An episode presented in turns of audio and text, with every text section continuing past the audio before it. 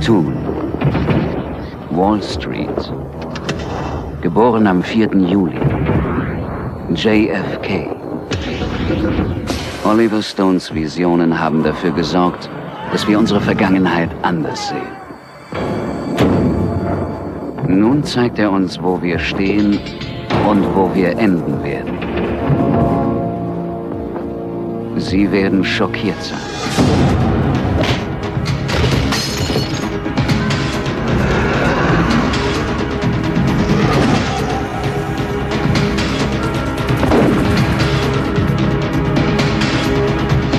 Mickey und Mallory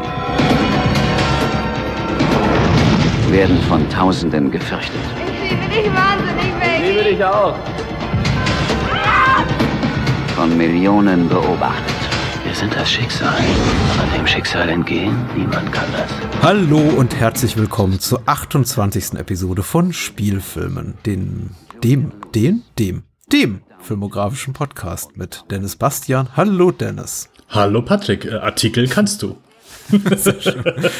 Und meiner Wenigkeit Patrick, ja. Äh, Episode 28, Oliver Stone, Teil 4. Wir kämpfen uns durch die Filmografie des ehemaligen ja, Skandalauteurs in Hollywood und sind jetzt ungefähr auf halber Strecke angelangt Mhm. mit ja, drei sehr politischen Filmen und kurz Hinweis vorweg, wir nehmen diese Episode auf circa drei Wochen, bevor sie erscheint, das heißt Mitte März und wissen nicht aktuell um die möglicherweise, naja, kritischen Äußerungen des Mr. Stone zur äh, Lage der Ukraine zum Angriff Russlands beziehungsweise vielmehr Putins auf die Ukraine. Wir wissen auch nicht, wie sich dieser Militärkonflikt weiterentwickelt und da sich Mr. Stone Ende Twitter, Ende Twitter, Ende Februar, äh, finde ich sehr, sehr äh, problematisch bei Twitter geäußert hat, ist ein Euphemismus und dann so etwas weniger problematisch in der ersten Märzwoche, wonach ich dann sagte, naja gut, Dennis, lass uns weitermachen. Ich hatte irgendwie noch ein paar Tage zuvor gesagt, lass uns das Ganze stoppen, weil jeder, der, der so einen, einen, einen schrecklichen Terrorakt äh, und einen Angriff auf dieses äh, mutmaßlich unschuldige Land äh,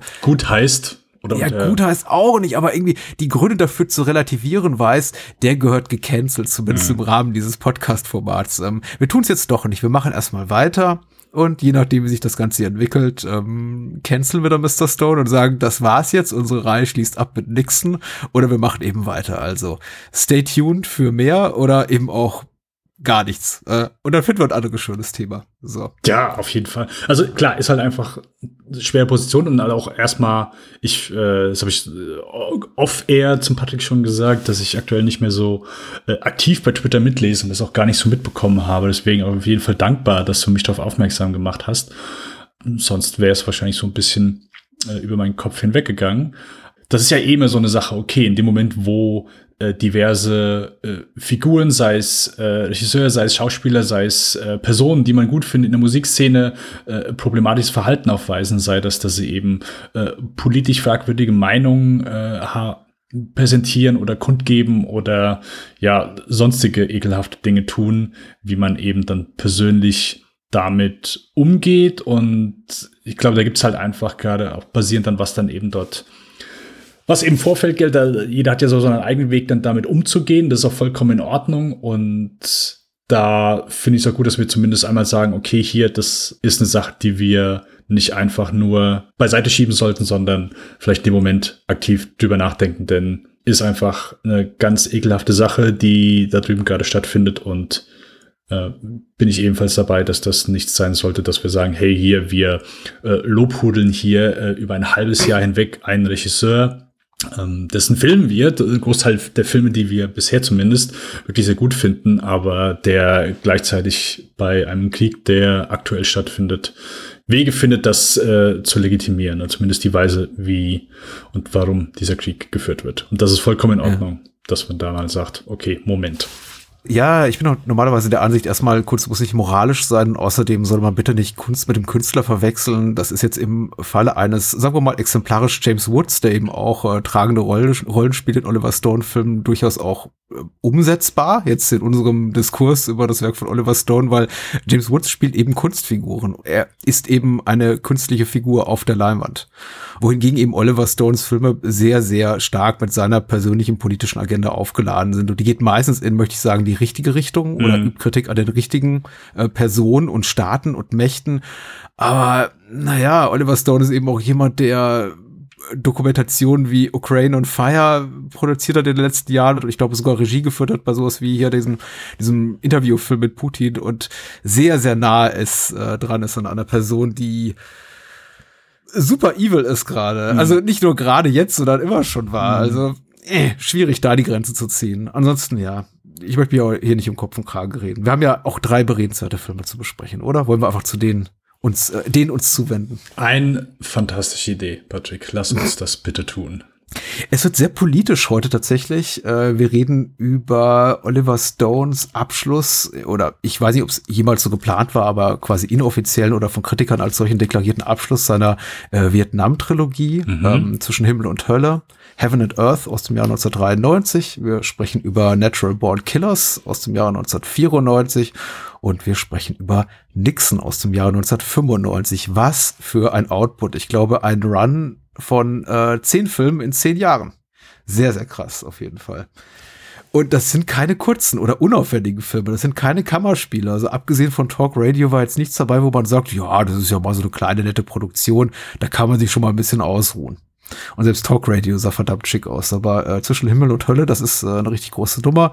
Äh, die Hauptrollen spielen Hip Lee und Tom Lee Jones. Äh, Joan Chan spielt die Mutter von Hip Lee. Also Lilai heißt ihre Rolle und äh, noch ein paar bekanntere Namen in kleineren Rollen, auf die wird später einzugehen sein, basierend auf der Autobiografie der äh, Hauptfigur Lilai äh, namens Geboren in Vietnam, Leben in den USA, der Lebensweg einer tapferen Frau, so der Titel der deutschsprachigen Übersetzung hinter den Kulissen vieles wiederum äh, gleich. Zum Beispiel Robert Richardson an der Kamera. Das sollte noch ein paar Filme dauern, bis er sich hier von Stone getrennt hat. Dazu dann beim nächsten Mal oder eben auch nicht. Wir werden sehen. Interessant fand ich hier den Namen Sally Mankel zu sehen, die äh, spätere Editorin von äh, mhm. Quentin Tarantino. Äh, was heißt später? Sie hat doch schon Reservoir Dogs geschnitten, aber das muss man sagen, ist so erster großer Gig gewesen nach eben Reservoir Dogs und dem, ich glaube, dem ersten Turtles-Film äh, die hat sich damit unter anderem eben auch einen Namen gemacht. Und interessant die Musik von einem New Age Musiker namens Kitaro, der ein unglaublich großes Lebenswerk hat, der mir aber außerhalb dieses Films hier überhaupt nicht bekannt ist. Aber es klingt alles sehr New Agey. Der ist noch, ich habe, ich kann den auch nicht und der ist noch bei Manhunter gelistet, wo ich auch dachte, okay, mhm. habe ich das irgendwie komplett verpasst? Habe ich auch gesehen, ob er da irgendwo mal reingepusht hat bei Tangerine Dream oder ob ihn Tangerine Dream haben mitspielen lassen, ich weiß es nicht. Aber ich hoffe, Max Roth von der Wiederaufführung hört uns zu, denn der kann alle Fragen zu Manhunter beantworten und vielleicht schickt er uns einen Kommentar oder eine Nachricht. Also Max fühle ich angesprochen. So, die UFDB-Inhaltsangabe, weil ich faul bin und dann gerne deine Meinung.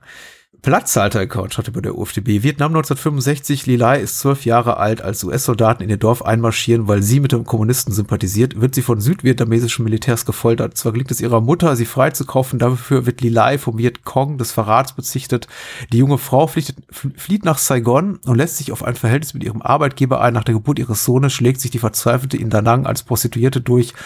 Ja, sie selber oder nur ihre Schwester? Ich glaube, na, so, na gut, so viel arbeitet sie nicht als Prostituierte, wie ich das mitbekommen habe. Also der mhm. Film macht das nicht für mich jetzt nicht eindeutig klar, aber als ihr Steve Butler den Hof macht, äh, ein amerikanischer GI, heiratet Lila den US-Sergeant und folgt ihm nach Amerika. Aber auch dort lässt sich die Vergangenheit nicht abschütteln. Das Kriegstrauma ihres Mannes vergiftet die gemeinsame Zukunft. Punkt, Punkt, Punkt. War es dein Erstkontakt mit dem Film oder hast du schon eine längere Beziehung mit diesem Stoff? Ich habe eine längere Beziehung mit dem Poster, das mich äh, mhm. über Jahre hinweg immer bei, äh, bei Amazon Prime angelacht hat. Und ich gedacht habe, okay, ja, Oliver Stone-Film, den ich noch nicht kenne. Ich, äh, irgendwann soll ich den mal sehen. Aber äh, ich habe geschlagen äh, eine, nein, zwei Personen, genau, äh, mittlerweile zwei Personen bei Letterbox so aus meinem äh, Dunstkreis, die den überhaupt gesehen haben. Und ja, nie was drüber gehört und immer vor mir hingeschoben. Aber zumindest war das dann deswegen, jetzt war es die Erstsichtung dieses Films und ich muss sagen, dass er mir wirklich gut gefallen hat und ich ihn sogar einen Tick besser oder zumindest jetzt bei der Erstsichtung wirkte er auf mich einen Tick beeindruckender als äh, mhm. geboren am 4. Juli. Mhm. Mhm. Genau, also beide Filme erzählen ja, ja, äh, zeigen natürlich äh, die schlimme Seite in Vietnam, hier natürlich von einem anderen Standpunkt aus, aber gehen dann eben noch weiter und zeigen eben, okay, gut, aber der, nur weil der Krieg vorbei war, war eben so das Leid nicht vorbei und äh, der Krieg, der in den Köpfen vieler Menschen weitergelebt hat, dass, dass das der Film eben nochmal zeigt. Und äh, ich finde, der sitzt auch hier wirklich ordentlich. Also ich finde gerade am Anfang es ist einfach wieder sehr, ja, grauenvolle Bilder, grauenvolle Szenen, wie äh, Menschen äh, ermordet werden, wie Menschen gefoltert werden. Und das nimmt einen mit sich und ist dann sowas, was der Film dann eben dann auch in die, in die weitere Hälfte trägt. So ein paar Abstriche müsste ich machen oder würde ich tun, weil ein, zwei Entwicklungen ging mir, also gerade also ab dem Moment, wo Tommy Lee Jones auftaucht, ging es mir so ein bisschen zu schnell, ähm, so seine, ja. seine Beziehung zu äh, Lilai. Äh, sehr schnell sogar, also das kam irgendwie so ein bisschen aus dem Nichts, da habe ich so ein bisschen nicht gesehen, wieso, weshalb, warum. Das wäre so, da habe ich so, hm, okay, gut, da bin ich so ein bisschen in Stocken geraten. Äh, aber ohne jetzt mal äh, zu sehr auf, auf noch spätere Entwicklungen äh, hinzugehen, fand ich den wirklich beeindruckend. Hat mir gut gefallen. Wie ging es dir denn? Patrick? Ich fand den auch summa summarum gut. Mhm. Ich glaube, wir teilen die Kritikpunkte, zumindest die von dir genannten, das, äh, über die bin ich eben auch gestolpert, äh, will heißen, so ein leichtes dramaturgisches Ungewicht hin zur ersten Hälfte, wobei das ja mm. eben mhm. auch eigentlich die, so, so müsste man sagen, auch erzählerisch genauso wie gestalterisch die interessantere Hälfte ist, also die, die tatsächlich im, in Vietnam spielt ich war auch ein bisschen am Ende davon überrascht, wie schnell das Ganze doch geht. Also man hat das Gefühl, ich habe jetzt die Zeit nicht genommen, aber dieser ganze Abschnitt von wegen äh, Lilai kommt in die USA, in dieses sehr, ja, amerikanerhafte San Diego, also äh, Menschen essen Braten und Mais aus der Dose und das ist alles sehr, sehr einfach auch, auch ein bisschen parodistischer Blick auf die, den amerikanischen Lifestyle der, der späten 60er Jahre bis hin zum ja, Achtung, Spoiler, äh, Suizid ihres Mannes hier, der von äh, Tommy Lee Jones gespielt wird, vergehen nur 20, 25 Minuten. Also ich würde mich auch nicht wundern, wenn es wirklich so ist. Zumindest kam es mir eben wirklich so, kam es mir eben auch so vor. Es ist sehr, sehr desillusionierend. Insofern hat der Film da auch einiges Gutes gemacht. Also tatsächlich ist es ja so, dass man, wenn sie dann Tommy Lee Jones begegnet, nachdem sie schon an alle anderen möglichen GIs und ähm, westliche Gestalten, die dort in Vietnam äh, dann lang rumbummeln, äh, verhökert werden sollte oder ihren, Verhö äh, ihren Körper verhökern lassen sollte, hat man so das Gefühl für einen kurzen Moment, ach hier, jetzt kommt der, der große, der große weiße Retter, der Big White Savior in, in diesen Film rein und alles wird wieder gut.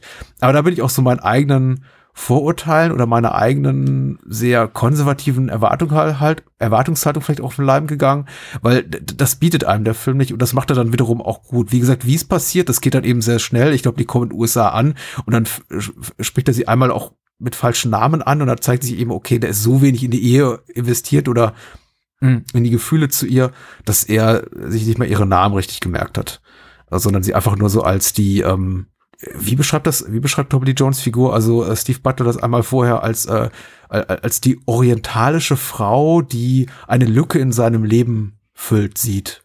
Das sagt er einmal so tatsächlich auch. Es ist wirklich ganz, ganz furchtbar so. Irgendwie. Man hat mir gesagt, ich muss eine, eine, eine schöne Orientalin heiraten. das ist ganz schrecklich. Und man denkt sich, ja gut, vielleicht ist er irgendwie doch besser, als es so klingt. Aber nee, das ist er nicht. Es ist alles ganz furchtbar. Aber ja, so bis dahin, bis zu diesem Abschnitt in den USA, in San Diego, mm, sehr gut gestalterisch äh, inszenierter Film. Mich würde interessieren, wie hast du das wahrgenommen mit, ähm, mit dem englischsprachigen Dialog auf der Tonspur? Alle Menschen in Vietnam, auch wenn sich, wenn sich Vietnamesen untereinander unterhalten, tun das auf Englisch. Mhm. Es gibt praktisch keine Untertitel in diesem Film. Wie hast du das wahrgenommen? Äh, ich habe gedacht am Anfang, ich habe vielleicht irgendwie eine Szene äh, übersehen oder zumindest nicht mitbekommen, wo quasi dieser, was bei Jagd auf Rote Oktober. Ich wollte so, gerade sagen, man wird so ein Rat Jagd auf Rote Oktober Moment, ja, ja. ja, genau. Wo, wo man eben sieht, hey, hier, es wird die ganze Zeit Russisch gesprochen, die Kamera fährt auf den Mund äh, des einen Charakters äh, und in dem Moment switcht die Sprache einmal, wir hören noch im Moment das Russische und im Moment geht es ohne Schnitt weiter und plötzlich spricht mhm. er Englisch und es ist dann so, ich sage, okay, gut, in dem Moment wissen wir, okay, eigentlich spricht er Russisch, aber dafür, dass wir es verstehen, ist es Englisch. Äh, deswegen, ich dachte, habe ich irgend sowas verpasst, aber das ist dann später, ja, ich weiß, was du meinst, mich hat es nicht allzu arg gestört, weil ich gesagt habe, okay, gut, ja, ich die werden wahrscheinlich jetzt nicht da Englisch sprechen, aber es ist halt einfach so der Moment, wo ich sage, ja, ich glaube nicht, dass Stone den Film hätte äh, finanziert bekommen oder dass zumindest äh, er mit ein paar mhm. mehr Einbußen hätte rechnen müssen, wenn er gesagt hat, okay, gut, äh, wird bis dahin äh, hier nicht in Englisch gesprochen, sondern großteilig in äh, auf Vietnamesisch. Jetzt könnte man natürlich also das Argument äh, bringen, in alten Sandalen eben äh, im alten Rom sprechen eben auch die äh, Römer nicht Englisch oder britisches Englisch, aber äh, dadurch, dass wir eben sehr, sehr viel näher an der gezeigten Realität sind, also dass der historisch nicht so ganz äh, weit entrückt ist wie, wie das alte Rom, äh, nämlich nicht 2000 Jahre, sondern eben gerade mal äh, 50, 60, 70 Jahre, habe ich schon das Gefühl, man hätte hier ein bisschen mehr äh, Feingefühl walten lassen sollen. Also äh, gemessen an heutigen Sehgewohnheiten, wo ich glaube, einfach eine Empfänglichkeit des Publikums auch da ist, eine größere für untertitelte Dialoge, mhm. ist es schon, also daran gemessen ist es schon so ein bisschen irritierend. Ich habe mich doch sehr darüber gewundert und ich konnte mich auch niemals so ganz von dieser Verwunderung frei machen, weil man eben schon merkt, dass sie auch in alle leicht abweichenden dialektischen Einschlag haben. Also hier Tilly, die eine Laiendarstellerin ist, die, ich glaube, das ist auch ihr Filmdebüt gewesen, spricht das eben mit äh, einem vietnamesischen Einschlag, aber zum Beispiel John Chen, die ähm, ihre Mutter spielt, ist ja, ist ja, ich glaube, Hongkong-Chinesin und spricht einfach einen völlig anderen, äh, spricht einen völlig anderen Dialekt auf Englisch.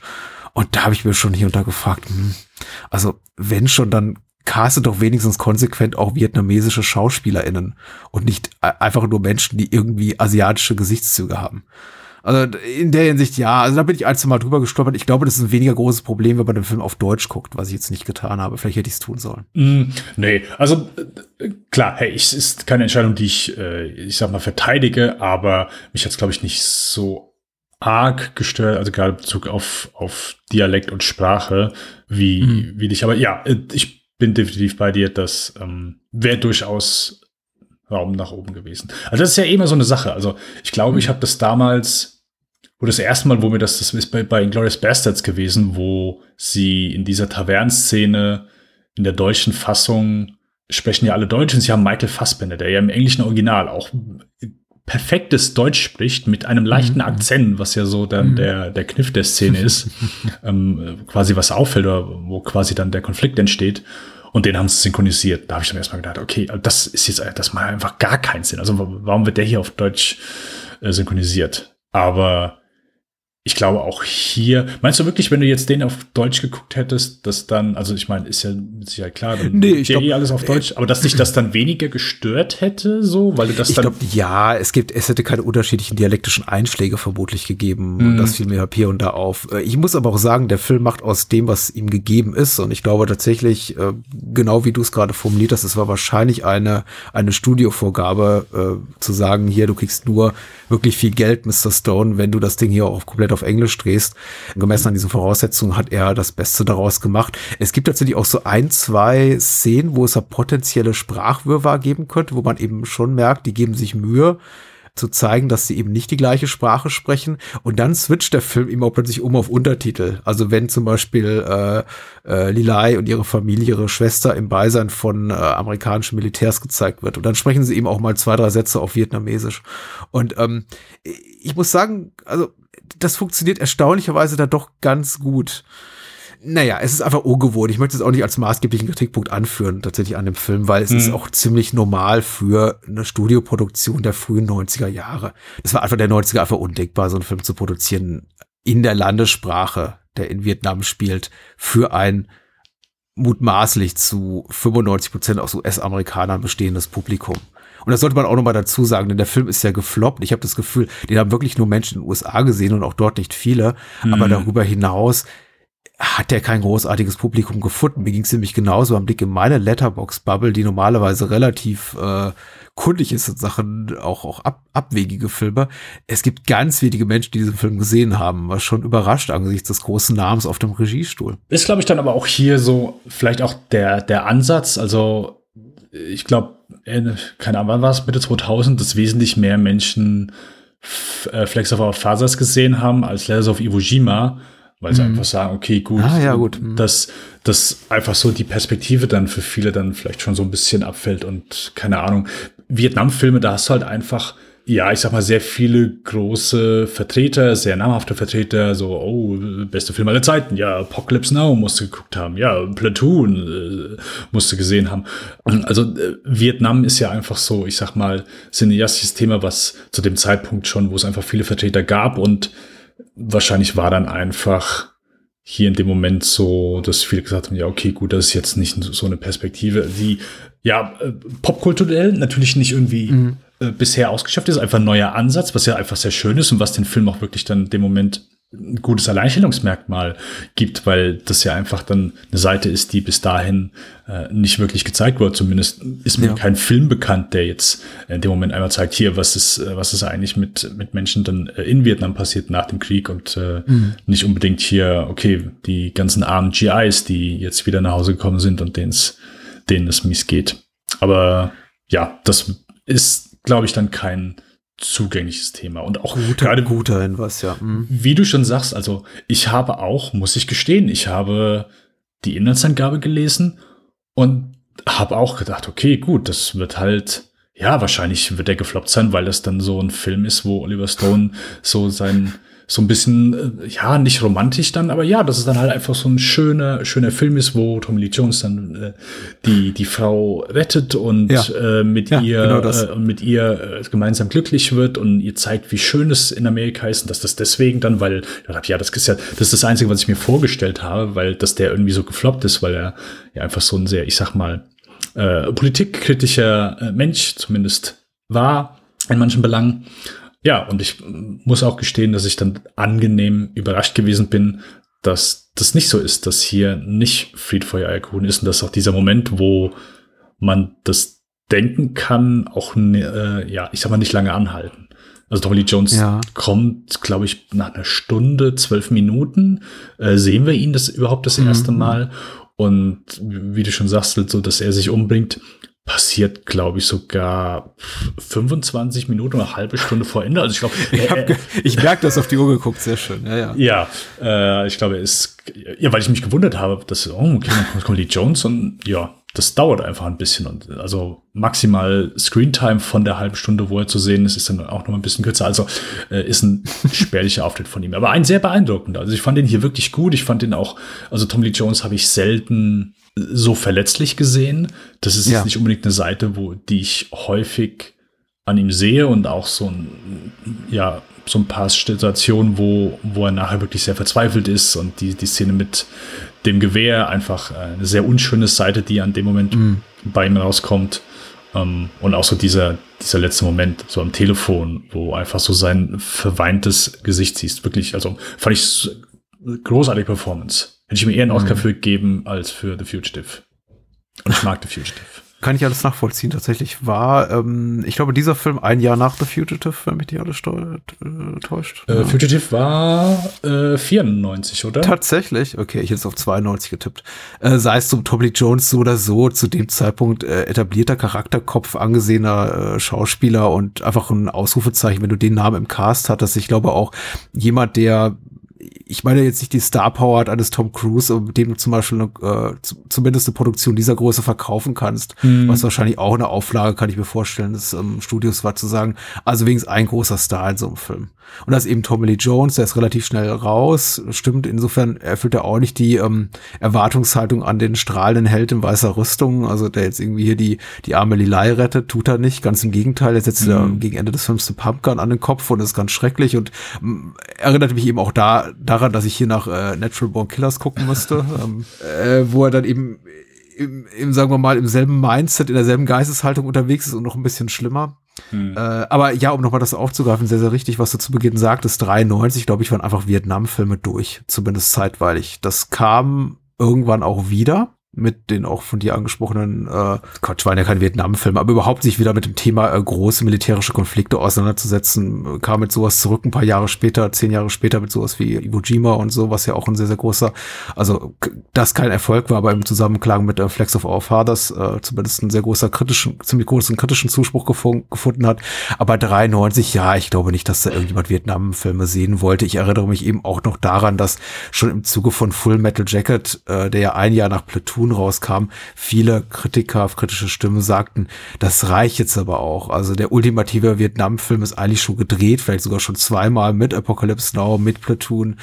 Full Metal Jacket nehmen wir auch noch mit, aber jetzt ist auch gut. Also vor allem vom gleichen Regisseur, also von dem äh, Stone hat schon zwei Filme gemacht, also auch da gab es ja noch ja. Mal, dass man ist sagt, vielleicht okay, auserzählt. Ja. Ich finde den Perspektive, Perspektivwandel auch tatsächlich ehrenwert. Ich äh, rechne es ihm hoch an. Dadurch übersehe ich auch willentlich einige Schwächen, die dieser Film hat. Mhm. Ich bin mir nicht so ganz sicher, ob die Tonalität, die der Film an den Tag legt, legt dieses wirklich zuckersüße, fast melancholische äh, zu Beginn, im Kontrast mit einigen späteren sehr harschen Szenen, ob das immer so, so gewollt ist oder tatsächlich so den intendierten Zweck erfüllt, weil ich schon mal das Gefühl hat, hab, er hat einen sehr, sehr romantisierten Blick auf das, sagen wir mal, Dasein der vietnamesischen Bevölkerung vor der Invasion der Franzosen und der Amerikaner. Also ich glaube, Armut ist niemals cool und das hätte man durchaus auch mal sagen können. Und anscheinend ist ja auch Lilais Familie sehr, sehr arm. Natürlich nicht zum Vergleich von, zu dem, was da noch später folgt. Aber na gut, sei es drum. Es mag eben auch, äh, Stone ist ja auch nur ein, ein Draufblicker und nicht dabei gewesen.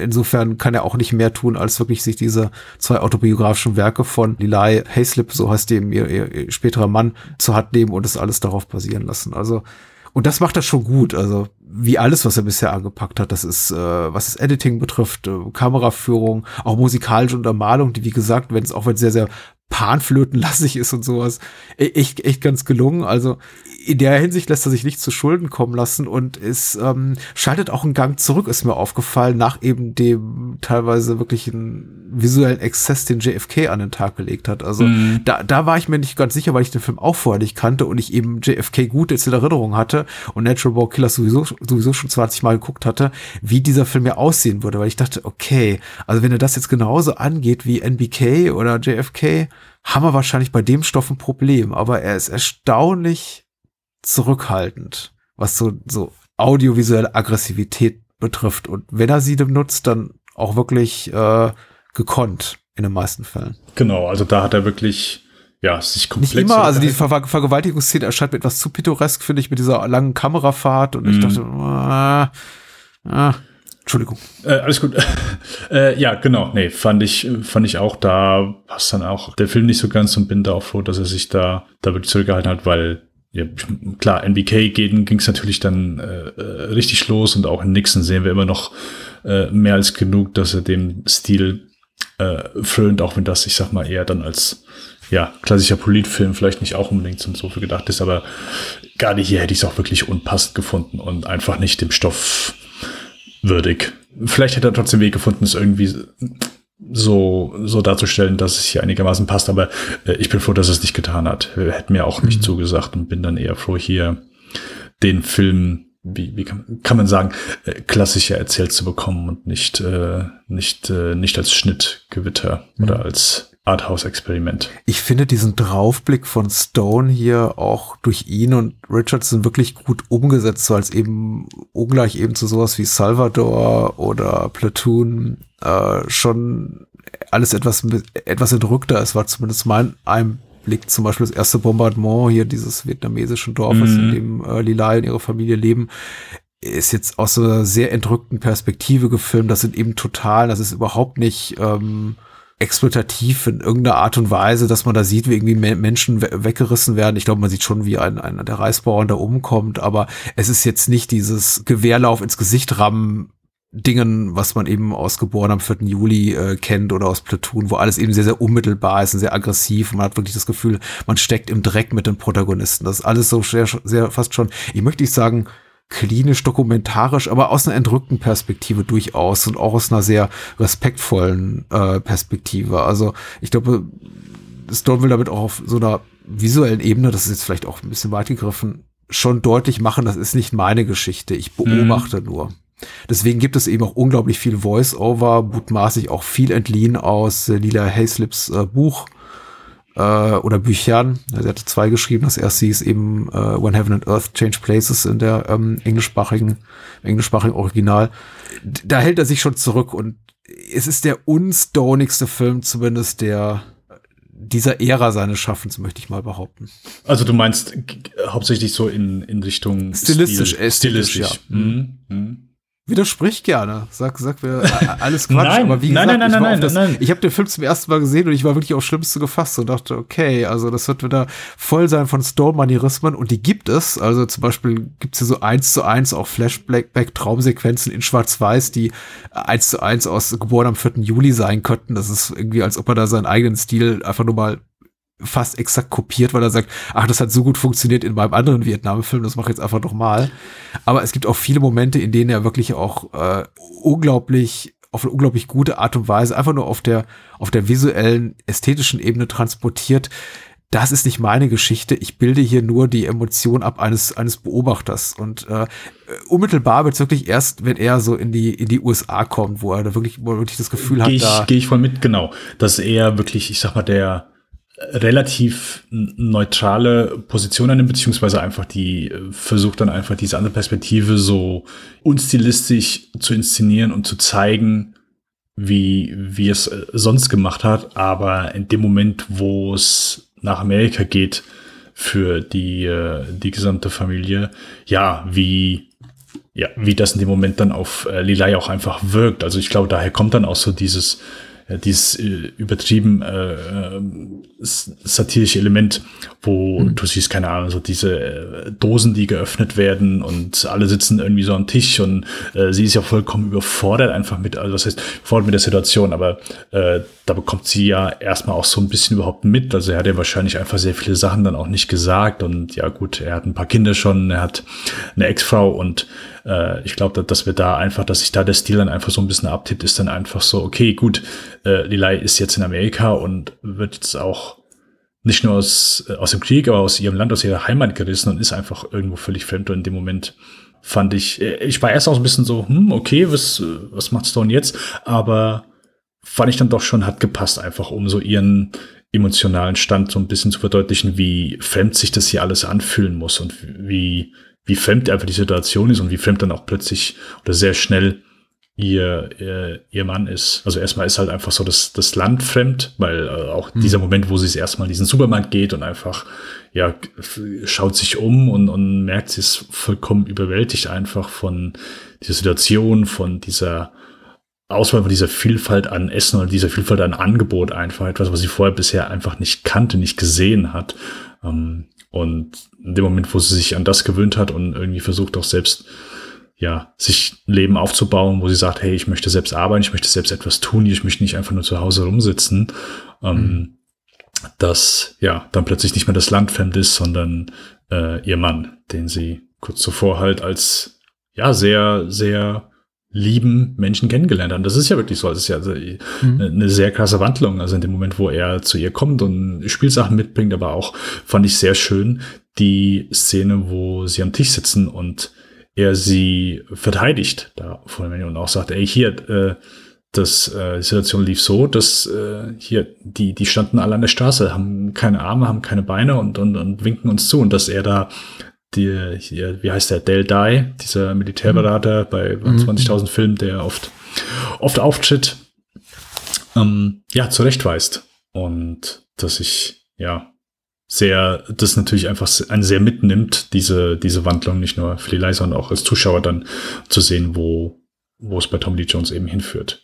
Verständlicherweise ja. einfach, weil der halt einfach 20 Millionen Dämonen im Kopf hat. Und wie gesagt, damit äh, er eben wirklich auch ganz, ganz konkret und konsequent gegen unsere mutmaßliche Erwartungshaltung. Also zumindest war es meine, äh, nachdem ich eben auch das Poster ja. gesehen hatte und diesen äh, sehr prätentiös, vielleicht tendenziell kitschigen äh, Originaltitel des Films Heaven and Earth so im Kopf hatte, ähm, an, wenn er eben sagt, okay, diese mutmaßliche Rettung, so dass das Heil in den in, in United States of America, das gibt es einfach nicht. Da warten einfach andere schreckliche Dinge auf dich.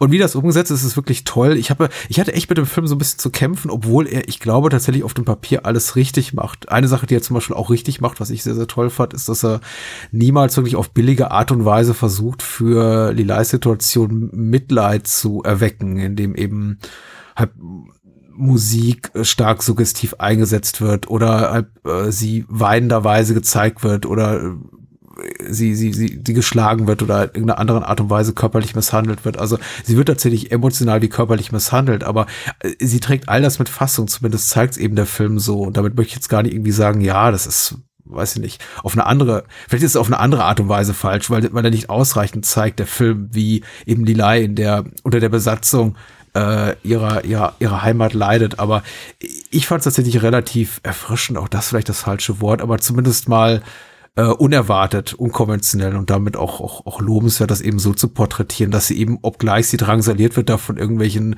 US-Soldaten, die sagen, alle hier, komm, Ficky, Ficky, hier, ich gebe dir fünf Mhm. Dollar oder so, sie eben dazwischen durchgeht, da zwischen all diesen Männern, die gefühlt drei bis zehn Köpfe größer sind als sie, also sie ist eben auch eine relativ kleine körperlich kleine Persönlichkeit da trotzdem eben erhobenen Hauptes durchgeht und sagt, nee, nee, lass mich in Ruhe, mit mir nicht, lass mich mal, mach, lass mich mal schön in Ruhe. Er wird so ein bisschen auf die Schwester abgewälzt, was mir leid tat. Ich weiß nicht, inwieweit das den Tatsachenberichten in äh, Lilai Haslips äh, Buch entspricht, aber äh, ich fand es stark tatsächlich, wie ihre Figur, jetzt, also als fiktionale Figur in diesem Film. Ich, wie gesagt, ich habe von der echten Lilai Haslip keine Ahnung, ich habe ihre Bücher nicht gelesen, wie sie hier porträtiert wird. Fand ich stark. Ja, und dass sie diese Stärke halt auch so, also durchgehend, ja, aufbehält, so bei, bei all dem, was passiert, dass sie sich nicht irgendwie dann da äh, unter, unterkriegen lässt und, äh, oder einfach, ja, entgegen all dieser, dieser Dinge einfach weitermacht. Ähm, Äh, gegen Ende noch, äh, äh, eine Sache hatte ich mir nur notiert, kehrt sie zurück nach äh, Kailar, das ist das äh, Dorf, in dem sie gelebt hat oder Stadt, das wird mir nicht ganz so klar und ich bin jetzt auch in Sachen vietnamesischer Geografie nicht so bewandert, äh, mit ihren mittlerweile älteren oder fast erwachsenen Söhnen. Und äh, einen von denen spielt äh, Dustin Nguyen, der der Harry gespielt hat in 21 Jump Street. Fand ich Hm. irgendwie ganz hübsch, weil ich, ich meine, 93 lief ja schon 21 Jump Street und er hatte darin auch schon eine Rolle. Also ihn in so einer Rolle zu besetzen als äh, Teenager-Sohn. Ich, ich wollte es mal erwähnen, weil ich habe damit nicht gerechnet tatsächlich. Ich glaube, er muss irgendwie um die 30 gewesen sein damals schon. Ich gucke gerade mal nach. Er spielte von äh, 1987 bis 1990 die Rolle des Officers Harry Truman in 21 Jump Street. Okay. Also er war für mich bereits in meinem, in meiner äh, kindlichen, Ju frühjugendlichen Erinnerung, also ich bin eben so alt, ich habe damals 21 Jump Street gesehen, bereits ein Star. Und ihn hier nochmal so zu sehen in einer sehr, sehr kleinen Rolle, äh, hat mich, hat mich überrascht, aber ich glaube, karrieretechnisch hat es für ihn auch niemals so richtig gezündet nach, nach dieser doch sehr erfolgreichen Serie der späten 80er. Aber aber das ist wahrscheinlich einfach auch der Zeit geschuldet. Also ich glaube, da kannst du in zwei erfolgreichen TV-Serien gewesen sein. Kinofilme waren ja dann immer noch mal so was anderes. Also da gab es ja, glaube ich, einfach so, die Trennung war einfach größer. Also selten Ja, klar. war ja einfach, ja, okay, gut, bis zu einer super Fernsehserie, das heißt noch gar nichts irgendwie, dass, dass da äh, auch automatisch die Kinokarriere gut läuft, weil du überhaupt Angebote bekommst. sprichst du im Kontext einer Serie, in der Johnny Depp die Hauptrolle spielte. Es Ja, gibt ja. auch Ausnahmen, es gibt auch Ausnahmen. Ja. Aber das stimmt schon. Ansonsten hat niemand aus der Besetzung irgendwas äh, reißen können. Ich glaube, Steven Williams, der hier den, den Boss gespielt hat in 21 Jump Street, der hatte danach noch einigermaßen florierende Karriere, aber der Rest, ja. Genau. Der Sohn von Dom DeLuise hat da mitgespielt, Peter DeLuise, erinnere ich mich, aber ja, aus dem wurde auch nichts. Na gut. Soll es das gewesen sein zu Heaven and Earth oder hast du noch gedacht? Also wirklich so das Einzige, was ich vielleicht noch sagen muss, was ich wirklich, das, Ableben von Tommy Lee Jones hat mich wirklich mitgenommen. Also erstmal so die Ja. Momente, wo, wo einfach, wo man sein Gesicht sieht und er, ja, einfach so das verweinte, verzweifelte Gesicht und dann kurz danach einfach der Selbstmord und es auch so, ah, ja, war, es kam wirklich so ein Ekel über mich, so in dem Moment, wo man einfach, wo er auch nackt äh, von drin sitzt und siehst das Blut und äh, ja, hat mich mitgenommen als manche andere gewaltige Szenen. Also das Mhm. fand ich und äh, basieren einfach auf der sehr guten Performance vorher. Also das ist schon so eine Sache, wo ich sage, hey, das ist mir auch, nachdem der Film zu Ende war, einfach noch durchgehend im Kopf rumgeschwört. Ähm, Es hinterlässt einen ja auch mit stark widersprüchlichen Gefühlen. Also ging zumindest Mhm. mir so, weil ja unmittelbar oder relativ unmittelbar vorher, vielleicht drei bis fünf Minuten vorher, man eben noch sieht, wie er seiner Frau eine geladenes Gewehr an den Kopf hält. Und dann wiederum eben diesen ganz, ganz pathetischen, tragischen Moment hat, in dem er eben da äh, völlig unbekleidet, äh, tot in seinem Van sitzt, äh, offenbar äh, sich selber das Leben genommen hat durch einen Kopfschuss. Und man sich natürlich auch der Film einen mit der unbeantworteten Frage äh, zurücklässt. Also er richtet ja darüber nicht, in dem Sinn, dass er sagt so, ja, er war ein böser Mann. Und da gibt es ja keinen Voice-Over mal in diesem Fall. Es gibt viele unnötige Voice-Over-Dialoge in diesem Film, aber Mhm. in diesem Fall nicht. Und man sich dann eben mit, äh, als Zuschauer oder Zuschauerin selber damit arrangieren muss mit der eigenen Gefühlslage, weil natürlich, klar, initiales Mitgefühl ist da und dann wiederum der Gedanke, ja, aber er war doch auch furchtbar und vielleicht ist Lilay besser dran, dass er weg ist. Hm. Man muss sagen, sie trennt sich schon vor von ihm. Also die Scheidung ist schon vorher durch. Und Jeffrey Jones lehnt sich einmal, glaube ich, als Priester während dieser Scheidungsmontage ins Bild. Das fand ich auch überraschend. Also ich glaube auch eine Rolle, die vielleicht mal größer war. Sonst kann ich mir nicht vorstellen. Kann mir nicht vorstellen, warum man einen damals recht bekannten Schauspieler in so einer kleinen Rolle besetzt hat. Aber Richtig, genau. Alice T. Wald ist einmal kurz zu sehen. Debbie Reynolds spielt die die die äh, Mutter von Tommy Lee Jones, äh, Superstar der Musical-Ära, Singing in the Rain und so weiter. Hm. Auch auch tolle Schauspielerin. Okay. Äh, Mama von Prinzessin Leia. Also, äh, ich, ich sage mal Alice T. Wald, ähm, Timothy Carhart äh, ist kurz zu sehen. Ja, Ich habe mit kleinen, mit, keine Ahnung, mit acht Jahren äh, habe ich Beverly Hills Cop 3 gesehen oder mit neun Mhm. und dann war immer so Alice T. Wald für mich der, pff, ja, so der Bad Guy überhaupt. Jedes Mal, wenn ich ihn sehe, das ist Alice T. Wald. der hat Onkel Dave erschossen. Okay, Ah, ähm, ja, dann, oh, verdammt. Für Ja. alle, die Beverly Hills Cop 3 noch nicht gesehen haben. Äh, ja, aber das äh, würde ich sagen, äh, wäre es auch von meiner Seite dann zu Heaven and Earth. Wirklich eine, eine angenehme, ja, Überraschung ist vielleicht an, also Überraschung Mhm. vielleicht in der Hinsicht, wohin der Film geht, aber ähm, ich habe jetzt nicht erwartet, dass der mir nicht gefallen wird. Fand den wirklich sehr, sehr gut. Und jetzt so nach der Erstsichtung, auch wie am Anfang schon erwähnt, ein Tick besser und eindrücklicher, zumindest ein eindrückliches Erlebnis, was, was mir länger im Kopf geblieben ist, als äh, geboren am 4. Juli. Trotz äh, Tommy Cruise. Ich bin wahnsinnig darauf gespannt, was du von Natural Born Killers hältst. Ähm, wir erwähnen es ja gerne in jeder oder fast jeder Episode, du bist ein paar Jahre jünger als ich. Und du hast wahrscheinlich das äh, erste Erscheinen von Natural Born Killers auf bundesdeutschen Kinoleinwänden anders wahrgenommen als ich, weil du einfach ein paar Jahre jünger warst. Aber ich wollte den unbedingt sehen. Und Natural Born Killers erschien eben im Fahrwasser dieser großen Tarantino-Erfolge wie äh, Reservoir Dogs oder True Romance, auch wiederum Filme, die ich nicht sehen konnte. Und dann erschien wiederum etwas mit so einer Quentin Tarantino-Note. Also das kam schon so an in der Berichterstattung, die ich damals gelesen habe, dass er da irgendwie involviert war. Und ich wollte ihn unbedingt sehen. Ich habe ehrlich gesagt gar nicht so auf dem Schirm gehabt, dass der von Oliver Stone ist. Also war für mich eher zweitrangig. Ich habe dann doch seinen Namen gelesen und dachte, ach hier, JFK mochte ich ja auch, jetzt will ich den erst recht sehen.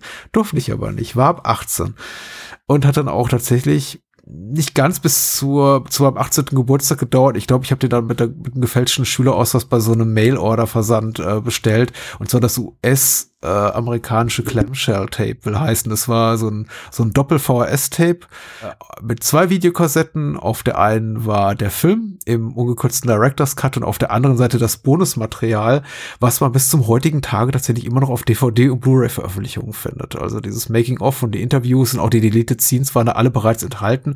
Und es war, glaube ich, für mich deswegen so ein wirklicher, ja, analoger, also Vi- Videoschatz des Analogzeitalters, weil es eben, glaube ich, meine einzige VHS-Kassette war zu diesem Zeitpunkt mit sowas, ja, wie, wie Bonusmaterial einfach, also Sachen, die ich einlegen konnte, um mehr über den Film zu erfahren. Das war schon toll. Soweit. Aber äh, will eben heißen, bei mir hat es auch ein, zwei Jahre gedauert, nach der Kinoaufführung, bis ich den Film sehen konnte. Wann hast du ihn denn zum ersten Mal gesehen? Ich habe den zum ersten Mal gesehen. Also der ist auch nie irgendwie groß Thema bei mir gewesen, so während ich, äh, ich sag mal, für auf, also 14, 15 Jahren, ich habe ein, zwei Mal habe ich irgendwie gesehen, dass der im Fernsehen lief, aber nie irgendwie komischerweise kein Interesse dran gehabt. Und dann irgendwann, als es auch so bei mir mit DVDs losging, hat ein Freund von mir sich den geholt. Und das, da fing es auch so mit DVD-Form an und da weiß ich noch, da war halt einfach so ein Aufruhr, weil der für diese DVD-Veröffentlichung neu synchronisiert wurde und alle so, oh, die neue Synchro, richtig kacke und so. Und ich bin, okay, keine Ahnung. Also ich gucke jetzt den Film einfach und äh, ja, ich kannte keine Synchro vorher. Ja, und habe den dort dann das erste Mal auf DVD gesehen. Ich war puh, 17 vielleicht. Ich muss gestehen, ich war jetzt nicht so komplett überwältigt. So, wir haben den mit ein paar Freunden geguckt und ja, war super abgefahren so. Aber ich glaube, ich habe mich schon so ein bisschen an dem Schnittgewitter und dieser sehr doch äh, bunten, äh, queren Inszenierung. Ha, gestört ist zu viel, aber habe ich nicht so den Zugang gefunden, so wo ich den das erste Mal gesehen habe. Ich fand am Anfang so, dass mit dieser die diese Sitcom äh, Situation, wo wo sie die Eltern töten, wo wo Mallory eingeführt wird. Ja, da war ich so, das halt, oh, das ist ja cool, so keine Ahnung, das so, so zu nehmen. Mm, und gegen Ende dann so der Gefängnisausbruch da, dachte ich, oh, okay, gut, ja, so das Ende ist, ist cool. Aber sonst war ich nicht so on board. Und ich war auch so ein bisschen so, da hat der Film bei mir nicht so, äh, nicht so ganz gezogen. Ich war auch dann da so ein bisschen angeekelt von den beiden. So, also ich war nicht so, wo ich sage, ja, mhm. okay, ich fühle mich jetzt gut, weil ich habe mich nicht so gut gefühlt, dann einfach so einen Film zu gucken über zwei Psychopathen, Mörder, ja, die absolut. einfach mhm. eine Menge äh, unschuldige Menschen umbringen innerhalb dieses Films. Und keine Ahnung, das hat mir so in dem Moment wirklich so ein bisschen sauer aufgestoßen äh, mit 17 Jahren. Ich habe dann so im Laufe der Zeit, habe ich den halt mehrmals gesehen und habe dann auch so ein bisschen mehr, äh, ja, was soll ich sagen, äh, äh, Respekt dem Film gegenüber gewonnen und konnte auch so ein paar Aspekte mehr wertschätzen. Aber ja, mittlerweile finde ich den auch wirklich sehr cool. Auch jetzt ist er vielleicht wieder einen Tick runtergegangen. Ich habe den mittlerweile wirklich mhm. auch sehr häufig gesehen. Aber ich glaube, deswegen ist es nie für mich so der, der Evergreen gewesen, nie so ein perfekter Film, weil mich bei diesem Film dann schon immer noch so ein bisschen die Position einfach dann, die der Film einnimmt, äh, die beiden dann so zu. Ich meine, klar, das ist die Sache, die der Film kritisiert und so weiter, ja, ja, ja, das ist mir schon klar, aber deswegen hat für mich einfach so, gab es nie so den Vollends-Zugang, so, oder ich sage, ja, geil, Bombe, äh, Hammerfilm. Das mhm. so. Ja, gut. Äh, Spricht ja für deine astrale Psychohygiene, wenn du sagst, ich habe damals schon im, im, im Teenageralter äh, erkannt, das sind einfach äh, sehr, sehr korrupte Persönlichkeiten, Psychopathen durch und durch. Ich kann die einfach nicht gut finden.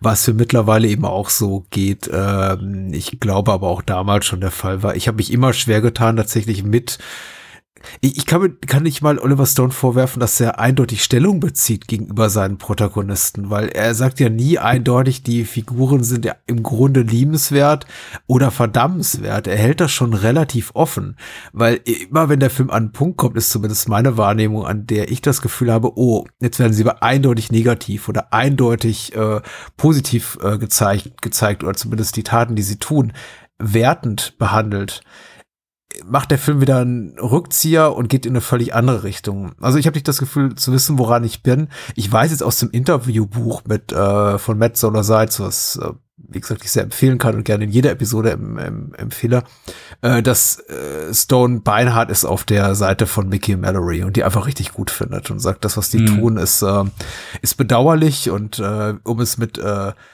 Mickey's One zu sagen, schade, dass wir diesen Indianer getötet haben, aber abgesehen davon ist es schon irgendwie alles ganz okay so, was die tun. Ich habe das nie so eindeutig äh, gesehen, aber na gut, äh, das Wort des Filmschaffenden äh, zählt ja auch hier nicht viel. Äh, kurz zu den Eckdaten und dann ab ins äh, Filmgespräch. Der Film ist knapp zwei Stunden lang. Das, äh, dafür war ich dankbar, muss ich ganz ehrlich sagen, äh, weil äh, so Stone-Film unter zwei Stunden haben wir längere Zeit nicht gehabt und äh, auf diesen sollten auch längere Zeit wiederum keine Filme folgen unter zwei Stunden. Ich glaube, U-Turn ist noch so plus minus zwei Stunden, aber alle anderen Filme, die hier nachkommen, eben nicht erstmal und äh, dauert in der Director's Cut-Fassung noch mal drei Minuten länger. Der Film hatte sehr zu kämpfen mit der MPAA beziehungsweise Stone selber, der keine Freigabe für ein R-Rating bekam und seinen Film drastisch kürzen musste, was so explizite Gewalt und ein bisschen Sex äh, betrifft. Vor allem aber stieß der MPAA, der Motion, Motion Picture Academy of Arts and Sciences oder so, äh, der ähm, die aggressive Tonalität des Films auf. Und äh, was eben in der Kinofassung fehlt, sind jetzt gar nicht unbedingt explodierende Köpfe und abgeschnittene Arme und irgendwie rausgerissene Organe, sondern einfach ähm, das ein oder andere Fuck oder ein Schlag ins Gesicht und einfach, sagen wir mal, noch betont aggressiveres Editing ist äh, so mein Gedanke gewesen. Und ich habe auch die ähm, gekürzte äh, Kinofassung noch äh, ein, zwei Mal gesehen in den letzten Jahren und denke immer, ja, abgesehen so von zwei, drei Momenten wie äh, Oliver, äh, Oliver Stones, Tommy Lee Jones Kopf auf dem, auf dem Stecken, und dieser eine Kopf in der, in der Waschmaschine, glaube ich. Stimmt, ja, ja. Da äh, ist gar nicht so viel drin enthalten in der Director's Cut Fassung, was in der äh, Kinofassung fehlt, aber die wirkt einfach noch mal eine, eine Spur härter.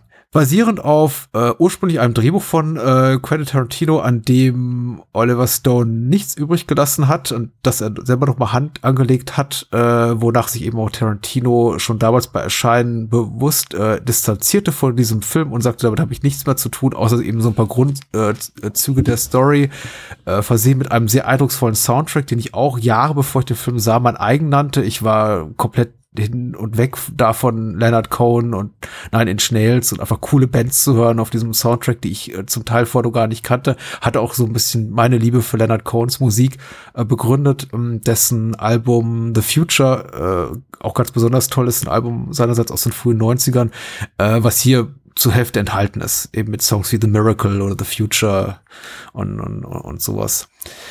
Woody Harrelson, Juliette Lewis, Robert Downey Jr., Tommy Lee Jones, Tom Sizemore, sehr viele bekannte Schauspieler. Rodney Dangerfield spielt mit äh, und die Inhaltsgabe bei der UFDB liest sich folgendermaßen. Geschrieben hat sie Dennis O., nicht Dennis B., mit dem ich gerade spreche, nämlich Dennis O. Äh, schreibt, der Film handelt von dem durchgeknallten Liebespaar Mickey und Mallory Knox, das sind Woody Harrelson und Juliette Lewis, das Morden durch die Vereinigten äh, Staaten zieht und innerhalb von wenigen Wochen über 50 Menschen tötet, während die Polizei das Killerpärchen jagt, zeigt sich die sensationsgeile Öffentlichkeit schnell begeistert von Mickey und Mallory, die regelrechten Star-Status erlangen und zu Idolen der Kids werden.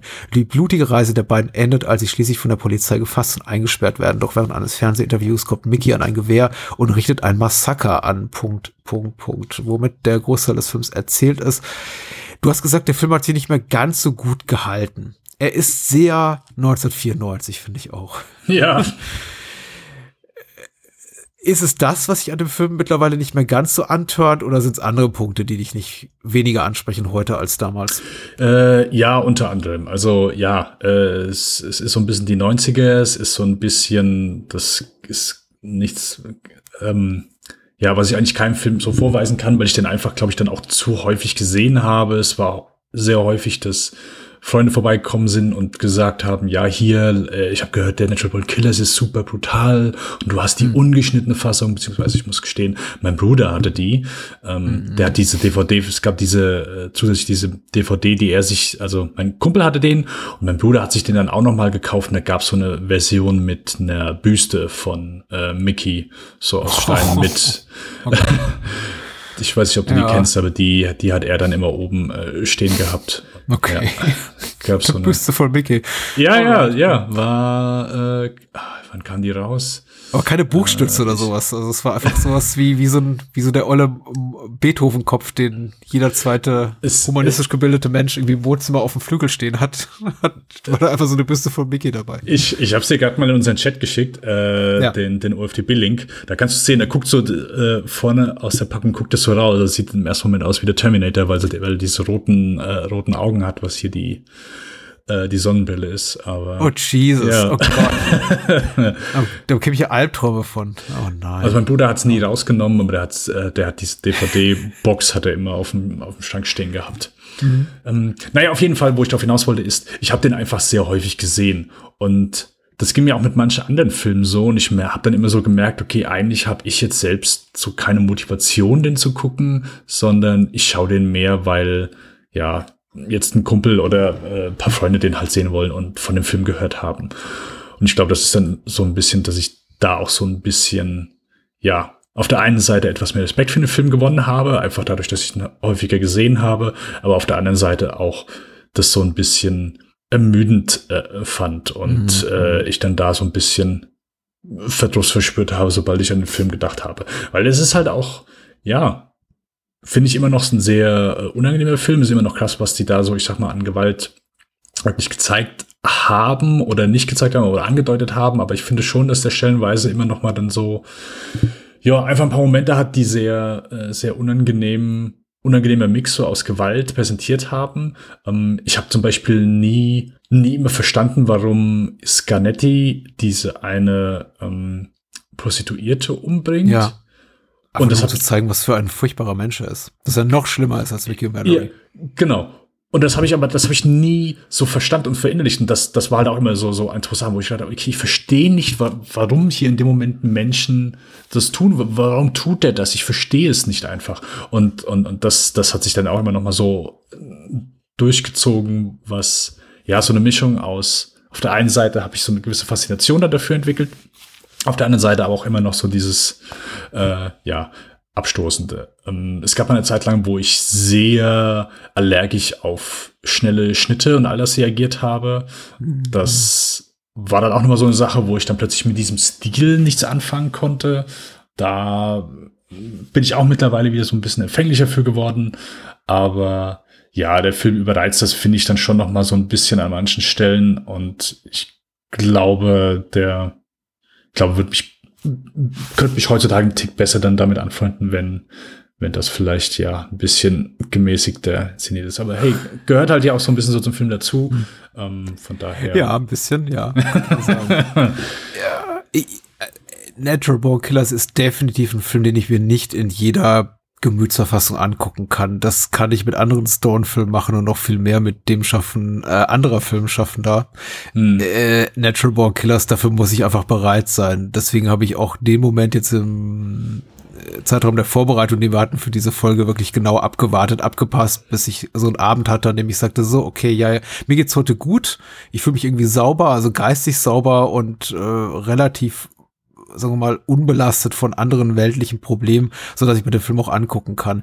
Wenn mich dieser Film in einem Moment, sagen wir mal, erwischt, in dem ich auf beruflich, privat, sonst wie gestresst bin, ich glaube, dann würde ich kapitulieren vor diesem Film. Insofern um daran anzuschließen, verstehe ich auch komplett, dass das Gefühlsspektrum, wenn ich so ein bisschen in meine erweiterte Bubble gucke, wie dieser Film wahrgenommen wird, wirklich reicht von absolutes Meisterwerk, ich liebe diesen Film, bis hin zu ähm, absoluter Megatrash. Kannst du dir nicht angucken. Der von mir geschätzte Lukas Förster hat, glaube ich, zum Beispiel bei Letterbox geschrieben, er hält das äh, mit einem Fragezeichen versehen, vermutlich für den schlechtesten Studiofilm der 90er. Und dann gibt es wiederum andere Leute, die, die, sagen, das ist äh, ein eiskaltes Meisterwerk und Stone ja. ist einfach so aggressiv in seinem willentlichen Bruch mit jeder Form von, sagen wir mal, äh, audiovisueller Darstellung die, die, dieser Story. Also er, er schmeißt ja wirklich jeden optischen und photochemischen Trick, jede Spielerei rein, schon in den ersten fünf Minuten. Äh, da gibt es Menschen, die das unglaublich zu schätzen wissen. Ich bin überraschenderweise irgendwo dazwischen. Äh, wie mhm. gesagt, es kommt immer auf den Tag an, an dem ich äh, Natural Born Killers gucke. Ich finde inhaltlich hat er komplett verloren einfach mittlerweile, weil das, was er eben porträtiert, diese ähm, mediale Gewaltgeilheit oder das, die, die mediale Lust am Exzess und darauf äh, rekurriert er sogar am Ende ganz bewusst, was ich immer ein bisschen irritierend finde, weil ich vergesse am Ende, dass dann so Clips eingespielt werden von, von Tonya Harding und O.J. Simpson und allen möglichen Dingen, die eben gerade da medial plattgetreten wurden, Anfang der 90er in den USA.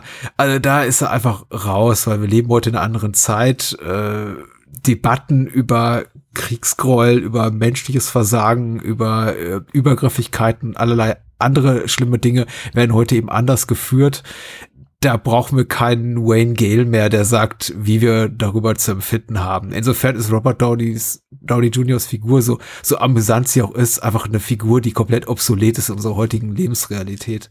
Jetzt gucke ich mir den Film fast schon so an wie so ein Period Piece, ne, wie so ein Kostümdrama fast, ne. Du guckst da drauf und denkst die ganze Zeit, oh ja, crazy, ne, also kein Internet, nee, da war irgendwie so ein Typ, der so irgendwie Americas, äh, Maniacs oder wie heißt die Sendung, die Wayne Gale moderiert? So ja, ja, ne? ja, irgendwas mit Maniacs. Äh, und, und, und der sagt dir quasi, wie du zu empfinden hast, äh, über, über die Gewalttaten von Mickey Mallory. Und der hat eben auch die mediale Macht, um die quasi zu Helden hochzustilisieren. Und äh, nicht, dass es solche Menschen nicht heute noch gibt, die operieren einfach nur anders, aber dies in so einer Art, in, in so einer Plattheit zu tun, in so einer auch fast schon anti-intellektuellen Aggressivität, ohne dabei jemals irgendwie schlau zu sein, sondern einfach nur mit der Haltung rauszugehen, das ist jetzt so, weil ich es euch sage, dass es ist, das ist, das wirkt irritierend heute, weil wir heute, glaube ich, schon die Möglichkeit haben, auch weil wir auch viel mehr Informationsgriff haben, Dinge differenzierter zu betrachten. Nicht, dass das alle Menschen tun, also das möchte ich jetzt nicht behaupten, aber zumindest die Welt, in der Welt, in der du mutmaßlich und ich äh, leben, ist das einfach so. Und das guckt sich eben so an wie, oh crazy, es war ja verrückt, die, die irgendwie die frühen Mitte 90er Jahre. Äh, jetzt kommt eben auch noch dazu, dass es nicht meine Mitte der 90er Jahre war. Ich lebte eben relativ unbescholten da im, im nordhessischen Kassel, wo ich nicht gerade mit meiner Familie gezogen war. Und das irgendwie da zu sehen, ist auch nochmal was anderes als, ja, vielleicht im, in einem US-Kino zu sitzen, anno 1994. Also ich habe immer drauf geguckt mit einer leichten Irritation, aber auch Faszination und heute eigentlich eher Unverständnis, was so das Inhaltliche betrifft. Und dann bleibt eben die Form. Und die Form ist tatsächlich ja, auch so eine Hassliebe meinerseits. Ich finde tatsächlich Schnittgewitter, Wechsel von Video zu 8 zu 16 zu 35 Millimeter und dann wieder irgendwie zurück zu, ich weiß nicht was, Handkurbel. Merkwürdig deplatziert oft, dann wiederum ganz effektiv. Ich finde zum Beispiel diese gezeichneten, diese Tricksequenzen auch ganz schön. Es gibt mhm. immer noch so Momente, selten Momente echter Schöner in diesem Film. Das möchte ich dem auch gar nicht absprechen. Aber grundsätzlich, so auf der visuellen Ebene, eher ein großer Upturner für mich. Auch der Einsatz von Rückprojektionen, dazu kommen wir auch gleich nochmal, wenn wir über Nixon reden, ist ein, ein fragwürdiger künstlerischer Handgriff, wie ich finde. Also der gibt mir irgendwie weder hier noch in Nixon irgendwas. Aber gut, dann wiederum habe ich das Gefühl, wer auch immer hier der Sound äh, Music Supervisor war, vielleicht hat Stone sich auch selber darum gekümmert, ich habe den Namen jetzt leider nicht mehr griffbereit, der oder die hat hier wunderbare Arbeit geleistet. Also ich kenne kaum einen Film mit so einem grandiosen Soundtrack wie dieser. Äh, ja, war auch, war auch klar in dem Moment so. Ich glaube, das gab es einfach ein paar Filme in den 90ern, die da wirklich mit einem Soundtrack geglänzt haben und auch dann, ja, wenn sie nicht sowieso schon durch den Film einfach einen gewissen Status inne hatten, dann durch den Soundtrack mhm. einfach nochmal. Ich glaube, so Judgment Night ist so, glaube ich, der bekannteste Film, wo der Soundtrack, glaube ich, bekannter ist oder beliebter als der Film selbst.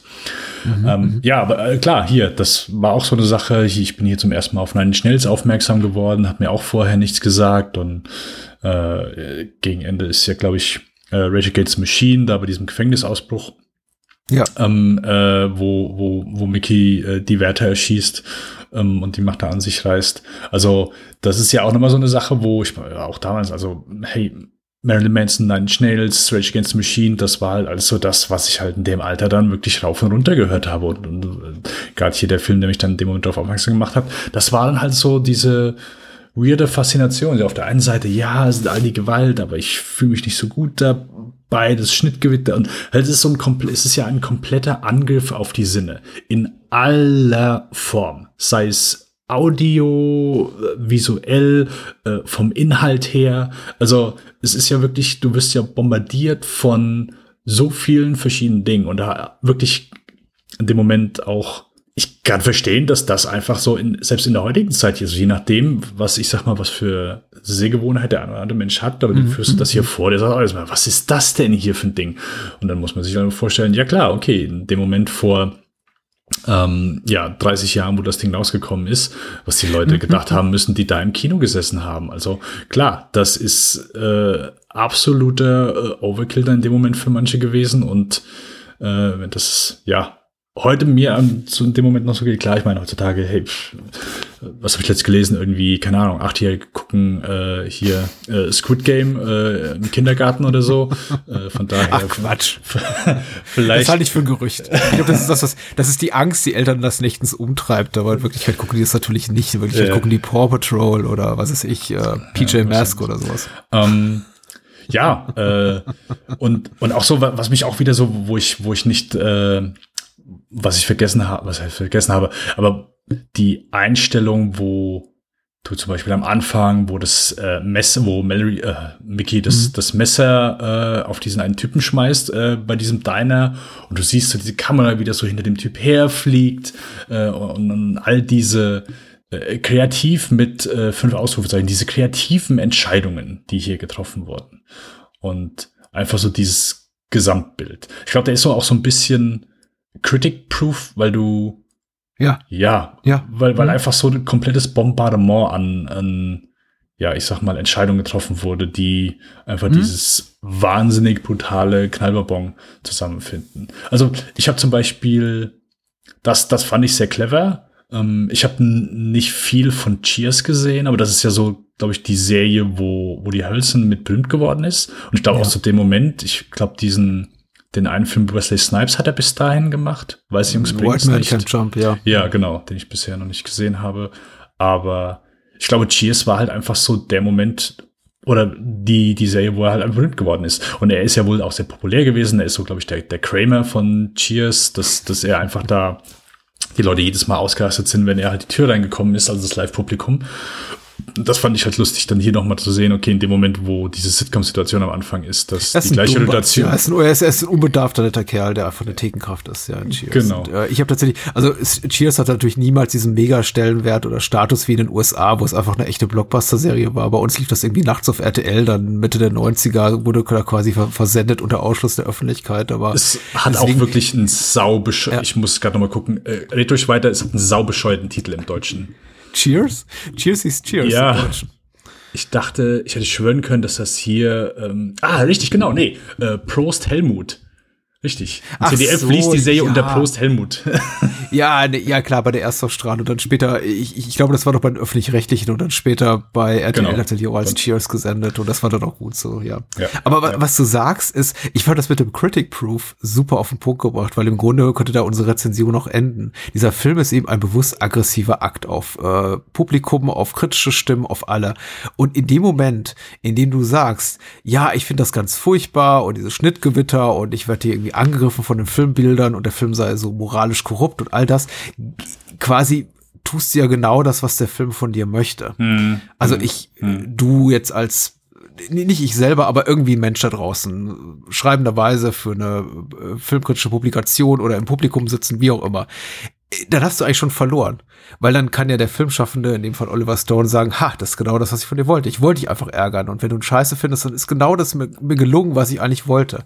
Insofern ja, also es gibt kaum einen Film, der mehr critic-proof ist als dieser. In dem Moment, wo du sagst, ähm, perfektes Meisterwerk, 5 von 5 Sternen, bist du ihm genauso auf den Leim gegangen wie die Person, die sagt, äh, null Sterne, ich hasse das, schlimmster Film aller Zeiten.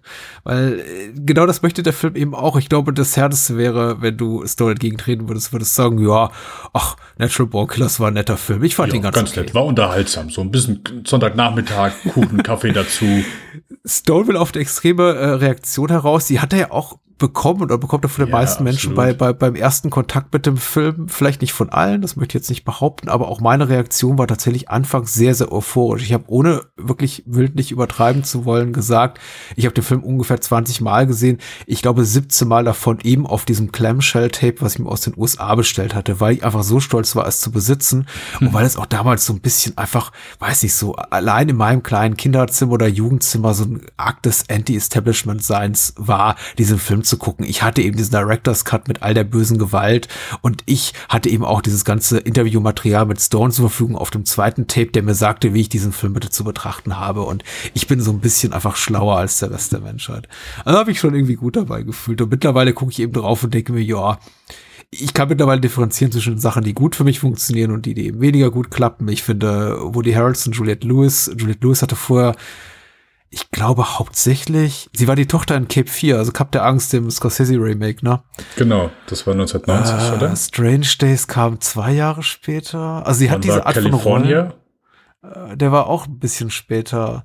Also all das, sie hat diese Art von Rollen immer wieder gespielt, aber so ein, zwei, drei Jahre später in ihrer Karriere. Ich glaube, da war, das war das erste Mal hier, wo sie so die richtig diese junge White Trash Braut, Entschuldigung, dass ich es so bezeichnen muss, äh, gespielt hat. Also eine Art, also so, eine- so eine Persona oder Kunstfigur, für die sie dann später auch bekannt war, für einen Hm. gewissen Karriereabschnitt. Und das machen die gut. Also macht auch Woody Harrelson gut. Er hat diese, er hat so eine ganz unangenehme Aura. Also jemand tatsächlich, der auf den ersten Blick äh, relativ unbedarft wirkt und, und harmlos, aber der, wenn er dich einfach nur lang genug anguckt mit seinem durchdringenden Blick, die Angst einjagt. Und gerade eben dieses etwas Teddyhafte, was er so hat, äh, und vielleicht auch einfach die Tatsache, dass man ihn eben auch aus einer Wohlfühl-Comedy-Sitcom, also kennt wie Cheers, trägt eben vielleicht den, seinen Teil dazu bei. Ich kannte das jetzt Mhm. wohl, wohlgemerkt nicht. Ich kannte Cheers nicht, als ich, als ich Natural Born Killers das erste Mal sah. Aber mittlerweile eben schon. Und ich weiß eben, was ich äh, Woody Harrelson im Laufe der Jahrzehnte auch für so eine Star-Person dazugelegt hat. Und das ist immer noch so auf dem schmalen Grat wandern zwischen irgendwie, ich bin der bester Freund und ähm, guck mich irgendwie zu lange an und ich schieß dir ins Gesicht. Genau, und das, glaube da, da, das, wo, wo ich darauf hinaus wollte, dass nochmal, ich sag mal so, diese, diese doppelte Ebene, diese, also, ja, diese Metaebene, okay, äh, die Leute haben halt immer gejubelt, wenn, wenn Woody Harrelson dann da durch die Tür gekommen ist und reingekommen ist, äh, und plötzlich jubeln sie hier, wo, wo er hier in diese Situation betritt und, äh, ja, aber mit, mit einem ganz anderen Ausgang. Und ich glaube auch sonst Woody Harrelson, also, nicht, dass der nicht mal ansatzweise so einen äh, abgefuckten Typen wie hier wie gespielt hat, aber hat er sonst überhaupt noch mal äh, ich sag mal, Bad Guy oder sonst irgendwas in die Richtung gespielt, äh, weil ich konnte mich dann echt nicht erinnern, wo ich dann, okay, also ist nochmal so, dann auch nochmal so dieses Alleinstellungsmerkmal, weil so in den letzten Jahren, okay, man kennt Woody Harrelson einfach nur wirklich in Rollen, die ja mal mehr, mal weniger dramatisch sind, aber äh, nie irgendwie, dass man sagt, okay, gut, hier, das war äh, eine fiese Sau oder hier war der Böse. Mhm, mh. Also ich nee, kann mich auch tatsächlich nicht dran erinnern. Ähm, er ist eigentlich auch, er ist eigentlich so seiner, seiner tölpeligen Persona, auch in den Rollen, die er spielt, lange Zeit treu geblieben und macht es mhm. immer noch wieder. Genau, so, so einen richtigen, gerade heraus Bad Guy hat er, mag sein, dass er es nochmal gemacht hat und ich habe es einfach übersehen. Oder wir haben es übersehen, aber es ist auf jeden Fall nicht die Art von Rolle, für die er, für die er bekannt ist. Nee, nee das ist richtig. Fall so ein bisschen die äh, Tarantino-esken, äh, ich sag mal, Namen kommen zumindest durch. Äh, Es ist mir jetzt wieder aufgefallen bei Tommy Lee Jones Charakter, der heißt ja McCluskey und äh, hier, wie heißt dieser Fake-Titel bei Once Upon a Time in Hollywood? Äh, Fortin Fist of McCluskey, glaube ich. Mhm. Also irgendjemand, Tony, äh, Tony Scott hat mal irgendwie gesagt, so, also wenn ein Tony, Tarantino-Skript vorgelegt bekommst, das erste, was einem immer so ins Auge fällt, sind einfach die Namen. Tarantino hätte immer Namen, wo du denkst, okay, gut, ich habe noch nie einfach einen Namen man würde sofort so, das wäre das, was ihm immer so rausgesprungen wäre, so Tarantino-Namen bei den Scripts. Aber sonst würde ich sagen, ja, ich meine, es wurde viel, viel am Skript äh, ja verändert. Äh, vor Jahren mal habe ich von Jane Hampshire, die hat so ein Buch geschrieben, Killer Instinct, die ist eine der Produzenten ja, ja. gewesen. Äh, ja, hat nicht viel Gutes über Tarantino oder Stone äh, zu sagen. Also war keine angenehme angenehme Zusammenarbeit in dem Moment. Ähm, aber äh, es gab so ein, äh, eine Person, der, äh, die bei dem Skript auf jeden Fall maßgeblich mit äh, geschrieben hat. Und das ist, glaube ich, David Veloz gewesen, der da äh, den maßgeblich größten Anteil und mit den meisten Änderungen auf jeden Fall äh, zu beigetragen hat in dem Moment. Wenn man das Interviewbuch liest äh, von Metzola Seitz, äh, ich möchte nicht sagen, arbeitet sich äh, Story da auch in jeder Szene einzeln ab, aber benennt sehr viele Szenen und deren kreative Herkunft und niemals doch der Name Quentin Tarantino auf. Es ist mhm. immer so, ach, das war meine Idee und das war die Idee von dem und das war die Idee unseres Editors und äh, also man hat nicht das Gefühl, dass da irgendwie noch was übrig ist von Tarantinos äh, Skript und ich glaube, Tarantino ist auch ganz fein damit. Er hat die Kohle dafür kassiert und äh, da, damit soll es dann auch gut sein. Zum Beispiel, also man muss auch sagen, die, die in meinen Augen stärkste Momente anscheinend auch auf Oliver Stones Mist gewachsen. Zum Beispiel die, diese ganze I Love Mallory Sequenz hier mit äh, Roger Dangerfield als Vater von, hm. von Mallory. Finde ich immer noch ziemlich gut, tatsächlich. Also die ja. funktioniert für mich tatsächlich ja. immer noch gut als sehr unterhaltsame, verkürzte Art und Weise, aber eben auch durchaus packende Art und Weise, ein, ein notwendiges expositorisches Übel aus dem Weg zu rollen. Nämlich, wie haben sich die beiden eigentlich kennengelernt? Und statt einfach jetzt zu sagen, weißt du noch damals? Und äh, haben wir eben ab diese ganze äh, Sitcom-Einlage, die eben Oliver Stone auf den Kopf stellt oder ins Gegenteil verkehrt, die gute Laune, indem er eben mal Brodie Dangerfield übergriffige Dinge tun lässt und seine Familie aufs äh, Übelste misshandelt. Also gerade Rodney Dangerfield, der eben so als äh, irgendwie, ich möchte nicht sagen America's Dad bekannt ist, aber schon, glaube ich, eher so eine einfach positiv, mit positiven Emotionen aufgeladene mediale Figur ist, zumindest zum damaligen Zeitpunkt.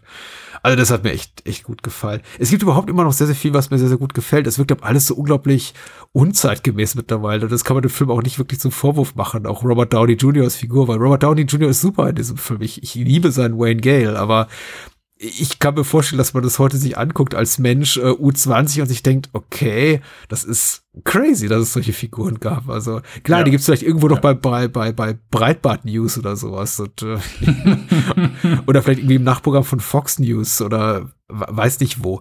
Aber so hier im medialen Mainstream tauchen einfach solche, solche Gestalten nicht mehr auf.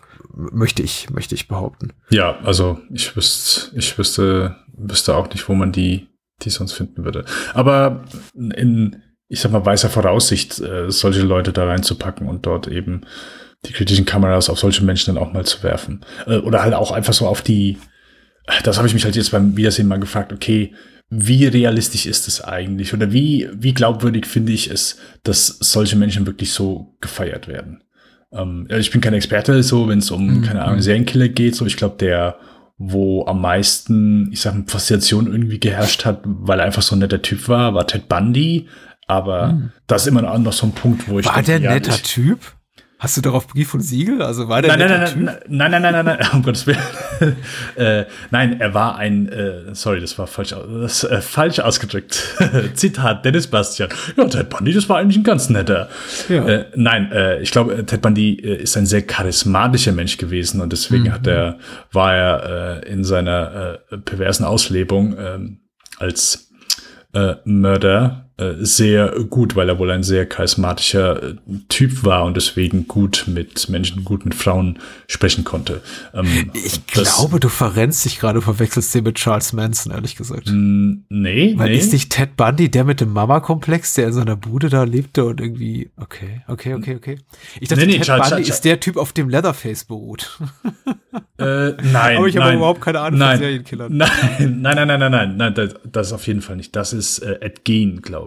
Mm. Nein, Ted Bundy, nein, genau, nein. Äh, Ted Bundy ist ist äh, ist ein sehr ist sehr gestellter Mann, aber ja, über den wurde äh, oft gesagt, ja, okay, der. Okay, okay. Also es gibt auch irgendwie so Interviews, weil ich kann, Netflix hat ja glaube ich schon äh, achteinhalb Dokumentationen über Das- jeden einzelnen Serienkiller Ich gucke das gemacht. nämlich alles nicht an und ich weiß auch, diese ganzen True Crime Podcasts sind super populär und ich höre mir nicht einen einzigen davon an, weil es mich null interessiert und ich Äh, äh, entblöde mich hier gerade. Nein, nein, ich nein, nein, um Gottes Willen. Unqualifizierte Einwürfe starte. du Gottes hast vollkommen recht, natürlich. Ja, und Charles Manson hat ja auch selber keine Morde verübt, nach allem, was man weiß. Genau, also ich glaube, wenn Charles Manson in in eine Bar kommen würde, der würde mit keiner Frau nach Hause gehen.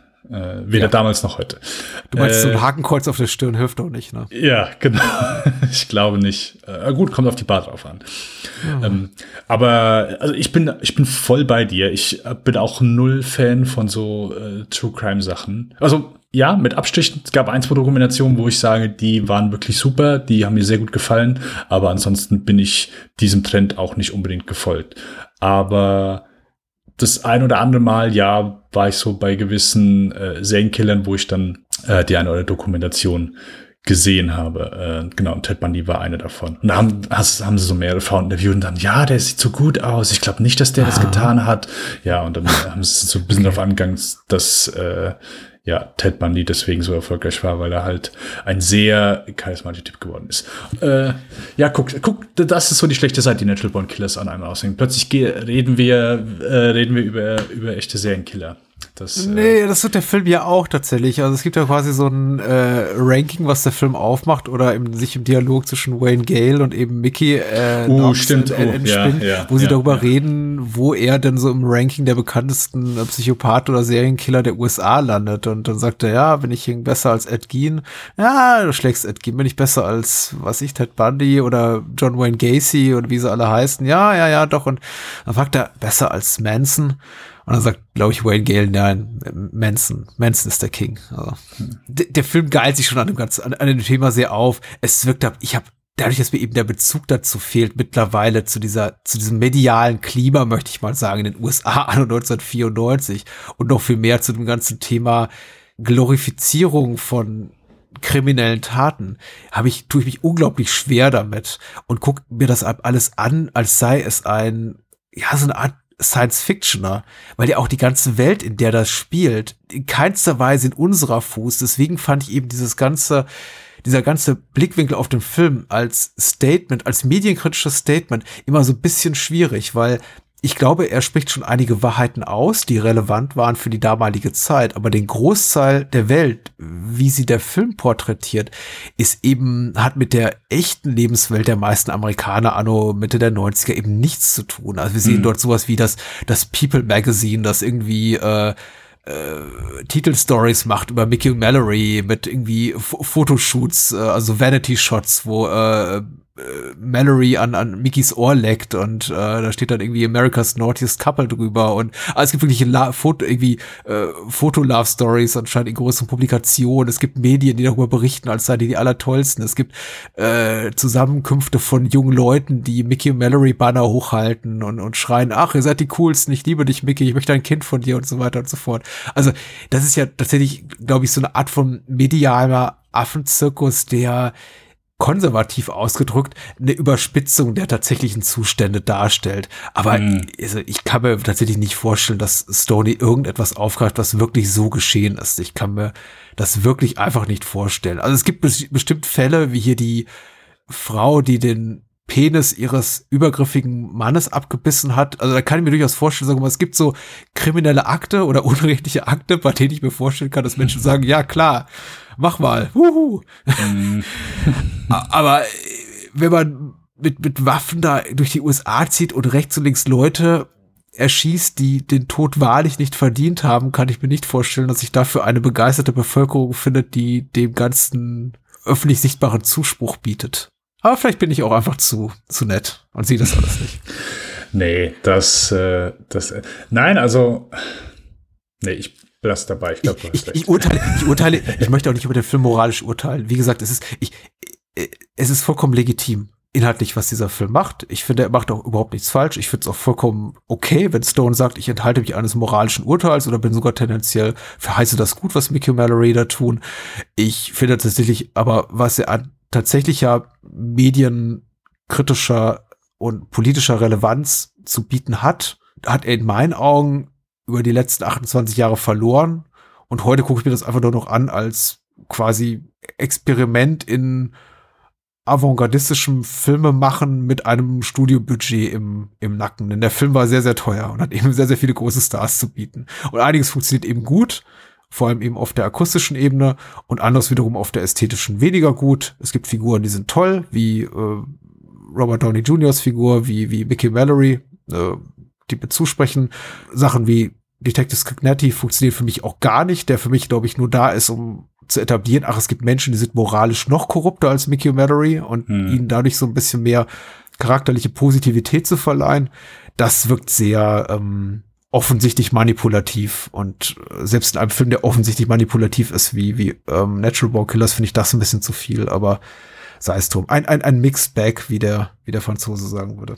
Ja, ich, äh, ich weiß nicht, ob es so durchgeklungen hat. Also ich finde den schon noch wirklich sehr gut hm. mit ja einfach so gewissen Abstichen. Also ich glaube, so meine Laune dem Film oder meine Gefälligkeit dem Film gegenüber, die wächst, springt halt auch immer so ein bisschen, wie du schon sagst, halt so je nach, je nach Stimmung, in der ich den Film sehe. Ja, ich glaube, so richtig eklatante Schwächen des Films sehe ich tatsächlich nur in der Figur von Skignetti, der für mich, wie gesagt, so als erzählerisches Element überflüssig ist, weil mir wäre es lieber gewesen, mir selber eine Meinung formen zu können und eben in diesem extrem akzentuierten Verweis darauf auf die mediale Berichterstattung eben über äh, das, was Böses in der Welt da draußen passiert. Und ich brauche nicht nochmal am Ende Bilder von, von, von, von Waco und, und OJ und Tonya Harding, um zu verstehen, was Oliver Stone hier will. Das ist so ein bisschen wie,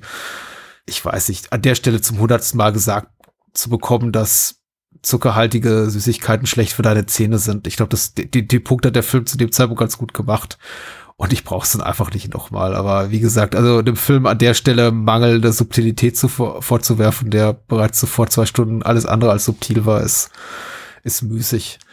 Eine, eine Sache wird mir bis heute nicht so richtig klar, ist was, was Owen da äh, will in dem Film. Das ist der Gefängniswärter, der hier von Alice Howard gespielt wird.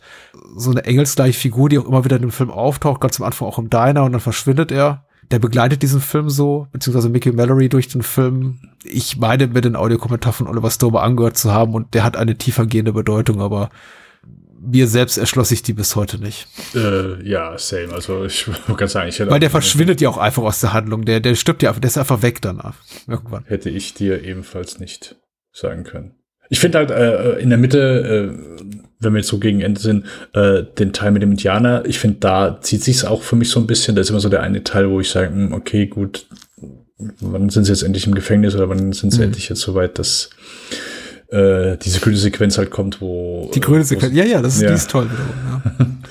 genau. Alles photochemische Prozesse, muss man sagen. Also da, da, also allein so als äh, und da, da bin ich auch ruhig, als inszenatorischer Kraftakt, finde ich, muss man, als solche muss man dem Film und den Filmschaffenden dahinter einfach Respekt zollen. Selbst wenn man am Ende kommt zu dem Urteil, ich mag den Film nicht, aus welchen Gründen auch immer.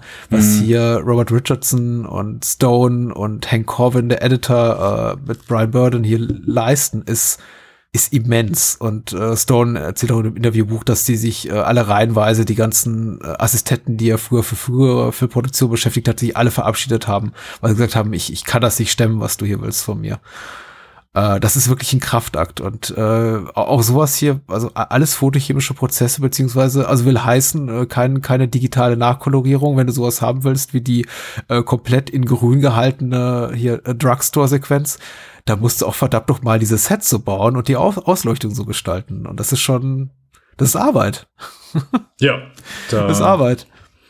Also äh, dem Buch zufolge hat auch Stone hier ordentlich was von seinen Leuten äh, gefordert und ist da eben eh sehr sprunghaft auch äh, gewesen mhm. in, ja, nicht, nicht einfach äh, für ihn zu arbeiten. Ach, ja, man hört so, so, man hört so einiges über Stone, ja. Die interessanteste Sache, die ich da gelesen habe, und ich weiß auch nicht, wieso ich was anderes erwartet habe, aber Jane Hampshire ist ein Abend bei Stone und äh, ich weiß auch nicht mehr, welcher Song es ist, aber Stone hat ihn gehört und die, oh ja, super Coverversion. Hä, hä, was für eine Coverversion? Ja, das ist äh, Coverversion. Ah, da, ah, da gibt's ein Original von. Und dann hat sie ihn so ein bisschen mehr ausgefragt und hat irgendwie herausgefunden, dass er keine Ahnung von Musik hat. Also und auch null kennt. Und alles, was er quasi so an Musik eher so äh, kennt und in seinen Filmen ist er nur von anderen Leuten quasi ihm ah. äh, zugetragen wird. Und okay. Fand ich ganz amüsant. Okay, womit sich ja die Frage nach der, ähm, nach der Herkunft des tollen Soundtracks dann auch erledigt hat. Ja, die ist dem Moment wohl nicht dann von Stone gekommen, genau. Also ich glaube, ja. Trent Reznor hat das so ein bisschen äh, hm. kuriert äh, und hier einen Großteil zu beigetragen. Ja, also hat er selbst dann hm. auch gesagt, dass er gesagt, hier, das können wir, das, das können wir zu nehmen, aber ja. Ja, ich habe auch den Soundtrack hier. Ich glaube, er steht als, als Producer drauf. Ja. Hm, okay. Aber gut, sich auch beraten zu lassen. Wie gesagt, wenn man es selber nicht kann, dann äh, tut man gut daran, sich äh, unterstützen zu lassen. Und äh, da ist es auch jetzt irgendwie mitnichten ehrenrührig, äh, so, so selbiges zu tun. Das andere machen viel, viel weniger an ihren eigenen Film als Stone, der, wie gesagt, hier das Drehbuch auch noch äh, geschrieben hat und äh, andere Funktionen hier erfüllt hat. Also er hat hier aber kein Cameo, genauso wenig wie Nixon, glaube ich. Oder hat er dort eins? Ich habe ihn nicht gesehen, nein. Ja. Also in allen drei Filmen heute habe ich ihn hab ich nicht gesehen. Geht mir ähnlich. Wollen wir über Nixon sprechen noch ein bisschen? Ja, sehr gerne. Ja, Nixon ist ein Film, den du sehr magst. Dein Letterboxd-Rating von viereinhalb von fünf Sternen verrät dich. Ich habe ihn jetzt wieder gesehen. Ich glaube zum ersten Mal seit Erscheinen, beziehungsweise seit seiner VS-Premiere. Ich habe ihn zuletzt gesehen Ende der 90er auf Video oder vielleicht auf DVD. Vielleicht war es schon eine DVD, ich weiß gar nicht. Aber äh, ist jetzt echt lange her. Insofern fast mit äh, frischen, unbefleckten Augen nochmal angeguckt. Und ich war sehr gespannt mhm. darauf, wie ich äh, reagieren würde. Und ähm, der Film ist auch wiederum nicht kurz. In der Kinofassung Fassung schon saftige drei Stunden plus lang, ich glaube drei Stunden zehn Minuten und Director's mm. Cut noch mal länger, nämlich rund dreieinhalb Stunden. Beide Fassungen sind verfügbar tatsächlich. Also äh, ich glaube, gestreamt wird ähm, die Kinofassung weitgehend, mm, unter anderem genau. bei Disney Plus, äh, im Verleih und auf äh, DVD, Blu-ray und so weiter findet man in der Regel die Director's Cut-Fassung. Also äh, alles da. Die Inhaltsangabe hat geschrieben Moonshade bei der UFDB und er schreibt zu Nixon Biopic über den Ex-US-Präsidenten Richard Nixon, der aufgrund seiner Verwicklung in der Watergate-Affäre von seinem Amt zurücktreten musste, um nicht abgesetzt zu werden. In weit gespanntem Rahmen wird Nixons Geschichte erzählt, wie er stets in der Schuld seiner Geschwister und Mutter politisch immer nur Zweiter war, weil er menschlich für niemanden als für sich selbst zugänglich war. Von der politischen Bühne bereits abgetreten bringt ihm mehr glückliches Geschick als harte Arbeit in das höchste Amt, wo er mit der Zeit zunehmend unzugänglicher und widersprüchlicher wird. Einiges beim alten hinter den Kulissen Editing wiederum von Brian Bearden und Hank Corvin, äh, Kamera wiederum von Robert Richardson, Musik wiederum ein weiteres, ich glaube das dritte Mal von John Williams nach äh, geboren am 4. Juli und JFK und äh, am Drehbuch hat Oliver Stone auch wieder mitgewirkt. Vor der Kamera Anthony Hopkins als Nixon, Joan Allen als Pat Nixon, seine Frau, Paul Booth, Ed Harris, Bob Hoskins, David Hyde Pierce, Paul Savino, Mary Steenburgen, Ed äh, James Woods, äh, JT Walsh, extrem, extrem prominent besetzt. Also äh, ähnlich wie JFK. Wie ist da die Geschichte mit dem Film? Meine Geschichte mit dem Film, äh, also ich glaube, wenn du den ganzen Cast, äh, alle namhaften Namen äh, vorgelesen hättest, dann wären wir jetzt noch, glaube zehn Minuten länger dran, weil das ist, ja, ja, also ist auch wieder einer der, äh, ja, ähnlich wie JFK in, in, in jedem, jeder Furzzoll, jeder Statist ist hier wirklich, selbst in Rückblenden gibt es einfach namhafte Menschen. Da äh, kommt man hier aus dem äh, ja, Staunen, gerade aus heutiger Sicht, weil man noch vielleicht ein paar mehr Namen kennt als damals, nicht mehr heraus. Mhm. Ähm, ich habe den vor vier Jahren, ich glaube Silvester, ja, Silvester vor drei Jahren, Silvester 2018. Ach, tatsächlich. Ja, perfekter so Silvesterfilm. Okay. Äh, ja, ich habe den erst sehr spät äh, gesehen. Ja, auch ein Film, weil einfach, also mit Biopics kannst du mich halt echt nicht locken. Mit mhm. Politikfilm eigentlich auch nicht, wenn sie ja, in Anführungszeichen gut gemacht sind. Ähm, aber ja, ich habe mich nie, also auch nie äh, für den Film interessiert. Und äh, Nixon ist ja einfach jemand, der in der gesamten ich sag mal, filmischen Popkultur oder so jede Referenz, die du irgendwie mit nichts in Verbindung bringst, ist ja negativ. Da ist ja nichts irgendwie, oh, also klar, verständlicherweise auch äh, bei, bei der Hintergrundgeschichte, aber da ist mhm. immer so ein negatives Bild von ihm. Da ist nie irgendwie, oh, okay, also was ich damit sagen will, mir wurde nie suggeriert durch all das, was ich von ihm kannte, dass es sich mhm. lohnt, mit ihm zu beschäftigen, weil ich ihn immer als sehr, ja, halt so als Trottel angesehen habe, ohne dass ich überhaupt eine Meinung über ihn hatte. Ja, klar. Und das, ja, äh, keine Ahnung, ich habe den dann äh, Silvester habe ich die, äh, die DVD reingeworfen und ich war wirklich hin und weg. Ich finde den, es ist kein Meisterwerk, aber ich fand den sehr faszinierend. Ich fand den extrem kurzweilig, äh, trotz seiner, seiner Laufzeit. Ja, nein, es ist kein JFK, äh, gehe ich mit. Der, der hat einfach durch, ja, ich sag mal, die Ermittlung, einfach durch dieses Mystery, hat er nochmal wesentlich mehr zu bieten. Das hat Nixon an der Stelle nicht.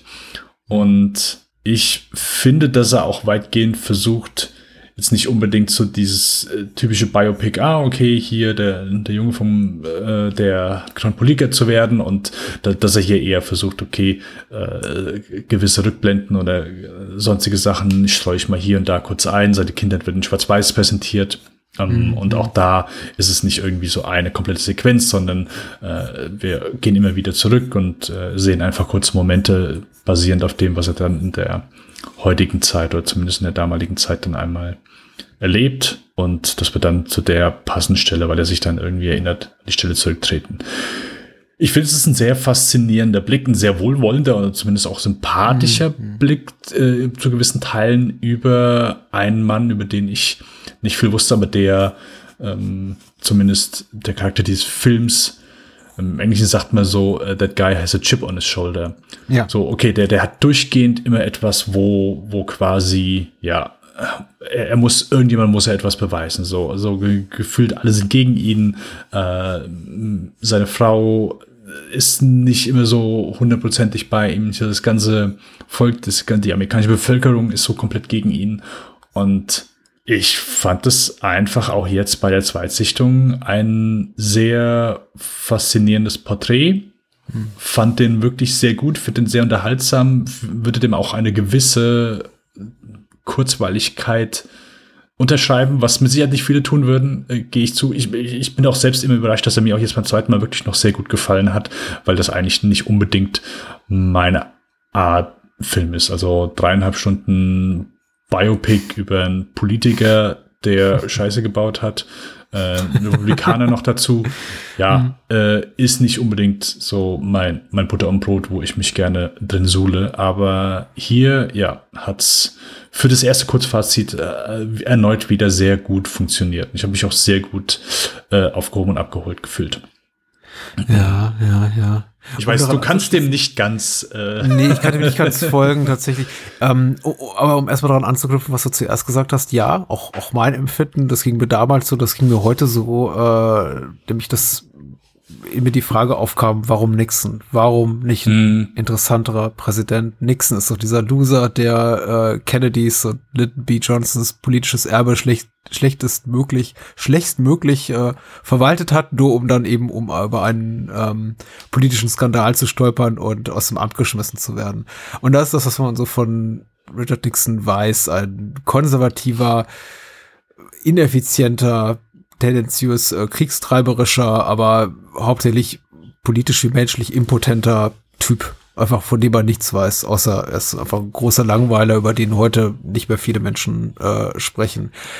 Stone vielleicht war das auch mit ein Grund für Stone, warum man gesagt hat, ja, es muss jetzt genau derjenige welcher sein und eben nicht ein Präsident, der möglicherweise charismatischer ist. Also mm. wir werden ja, wenn wir mit Stone weitermachen, zumindest doch seinem Porträt über äh, George W. Bush begegnen und da bin ich mal gespannt, wie du darauf reagierst. Äh, da könnte man eben auch sich die Frage stellen, warum ausgerechnet George W. Bush? Aber zuerst einmal war die Frage, warum ausgerechnet Nixon?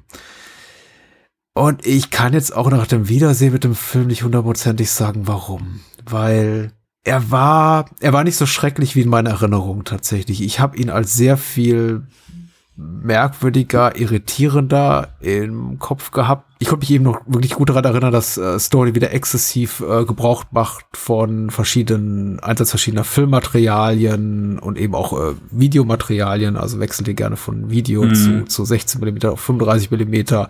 Ich konnte mich an den exzessiven Einsatz von äh, Rückprojektion erinnern all das hat jetzt mit mir keine große Hoffnung aufkeimen lassen in Bezug auf das Wiedersehen mit diesem Film und ja, so war es dann eben auch. Also ich muss echt ganz ehrlich sagen, ich habe mich ziemlich durchgequält. Er erfüllt für mich leider ähm, sehr oft den Tatbestand eines sehr konventionellen, will heißen nicht guten, eher äh, langweiligen oder abgedroschenen äh, Biopics, äh, in dem er äh, Nixons äh, Kindheit in einer Art und Weise beleuchtet oder dargestellt wird, die wie ich es eben so oder so ähnlich er erwartet hatte.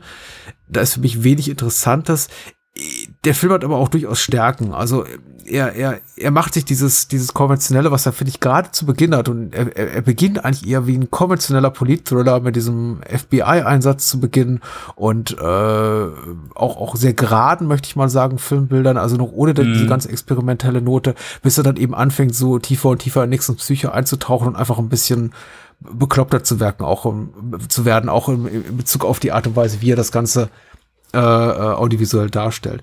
Aber bis dahin ist er relativ konventionell und er macht sich das eben auch zunutze, indem er dann später eben wieder auf Filmbilder zurückgreift, die er vorgezeigt hat, zum Beispiel diese Rückblicke in, in, in Nixons Kindheit und die dann quasi so gegen den Zuschauer oder gegen das Publikum, gegen Zuschauerinnen und Zuschauer verwendet, indem er dann eben Mary Steenburgen hier als, als, als Mutter auftauchen lässt in, in, in der Jetzt-Welt Richard Nixons und äh, plötzlich quasi so äh, klischeehafte, wie ich finde, abgegriffene, auch erzählerisch wie stilistische äh, Schwarz-Weiß-Rückblenden plötzlich in die, in die Jetztzeit holt und damit einfach äh, ähm, konfrontiert mit einer völlig anderen Ästhetik. Und da wiederum hat, hat das Ganze auch funktioniert und da merkt man auch irgendwie, Oliver Stone, also war zumindest mein Eindruck, hat einen Plan mit dem, was er macht. Das täuscht leider nicht darüber hinweg, dass in meinen Augen Nixon echt über weite, weite Strecken, abgesehen so von der ersten halben Stunde und der letzten halben Stunde, es tut mir leid, es so sagen zu müssen, echt ein langweiliger Film ist.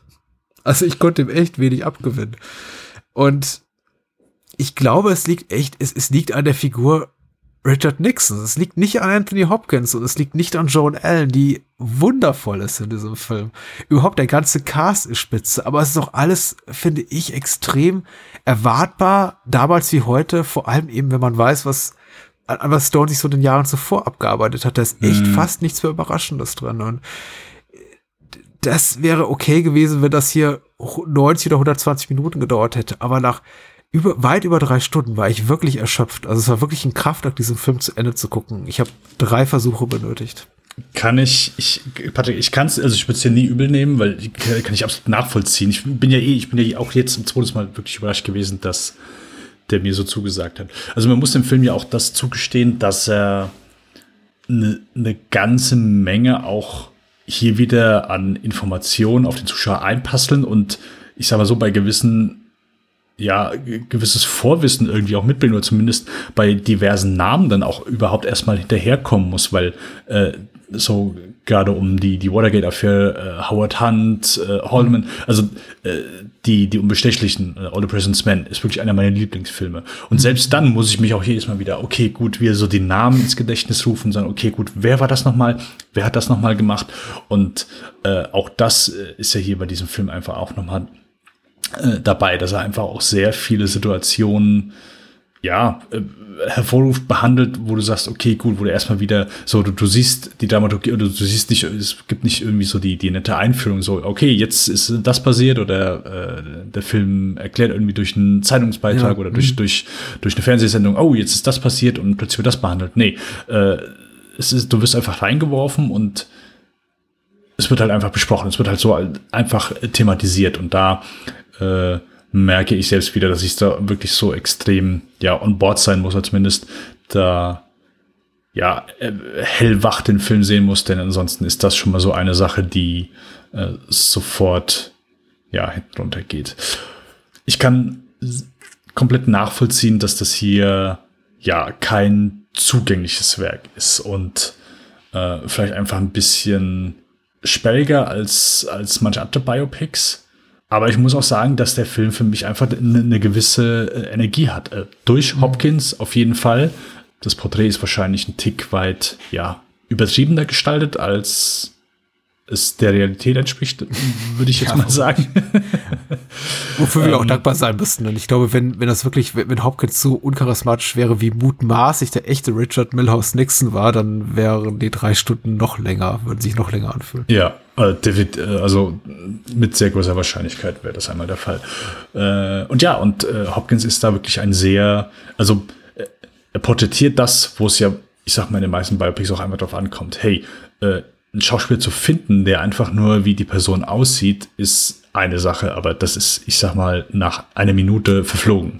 So, mhm. wenn, dann möchte ich ja doch eher einen Schauspieler haben oder ich möchte einen Schauspieler oder eine Schauspielerin finden, der eben das porträtieren kann, was ich eben, ja, was, was der Zuschauer fühlen soll, was, was ich einfach, was will ich hier von diesem Charakter, von dieser Figur, von dieser realen Persönlichkeit nahebringen. Und das, finde ich, macht der Film ganz fantastisch, so das, was ich eben meinte, so dieses, ähm, ja, der, der, hat so einen Chip on his shoulder. So die, die ganze Zeit ist er mhm. so, ah, okay, ich, ich muss dem gerecht werden, die sind gegen mich, aber dass er ja durchgehend versucht, da irgendwie was Besseres auszumachen, aber äh, ein sehr, ja, als sehr unbeholfen porträtiert wird, dadurch, dass man fast schon so mhm. irgendwie ein bisschen mhm. Mitleid mit ihm hat, so, ach, der Arme, äh, gibt es ja diese sehr schöne äh, Stelle, wo er ein zweites Mal kandidiert, was er eigentlich seiner Frau gesagt hat, hey, möchte ich nicht wieder tun und sie findet es plötzlich raus, weil sie stehen da im Gang und sind am Feiern und sie, ah, okay, wann wolltest du es mir sagen? Ja, okay, geht weg. Äh, und er sagt zu seinen Jungs, okay, ich, ich rede mit ihr. Äh, I'm gonna use the old Nixon charm. Und er mhm. geht hinterher und so voll selbstgefällig und James Woods sagt dann nur so, who could resist that? ähm, ja, das, ja. also, wo man einfach merkt, okay, gut, hier selbst, selbst seine Leute wissen einfach, was, was er für ein kleiner, keine Ahnung, Trottel ist. kleiner Trottel.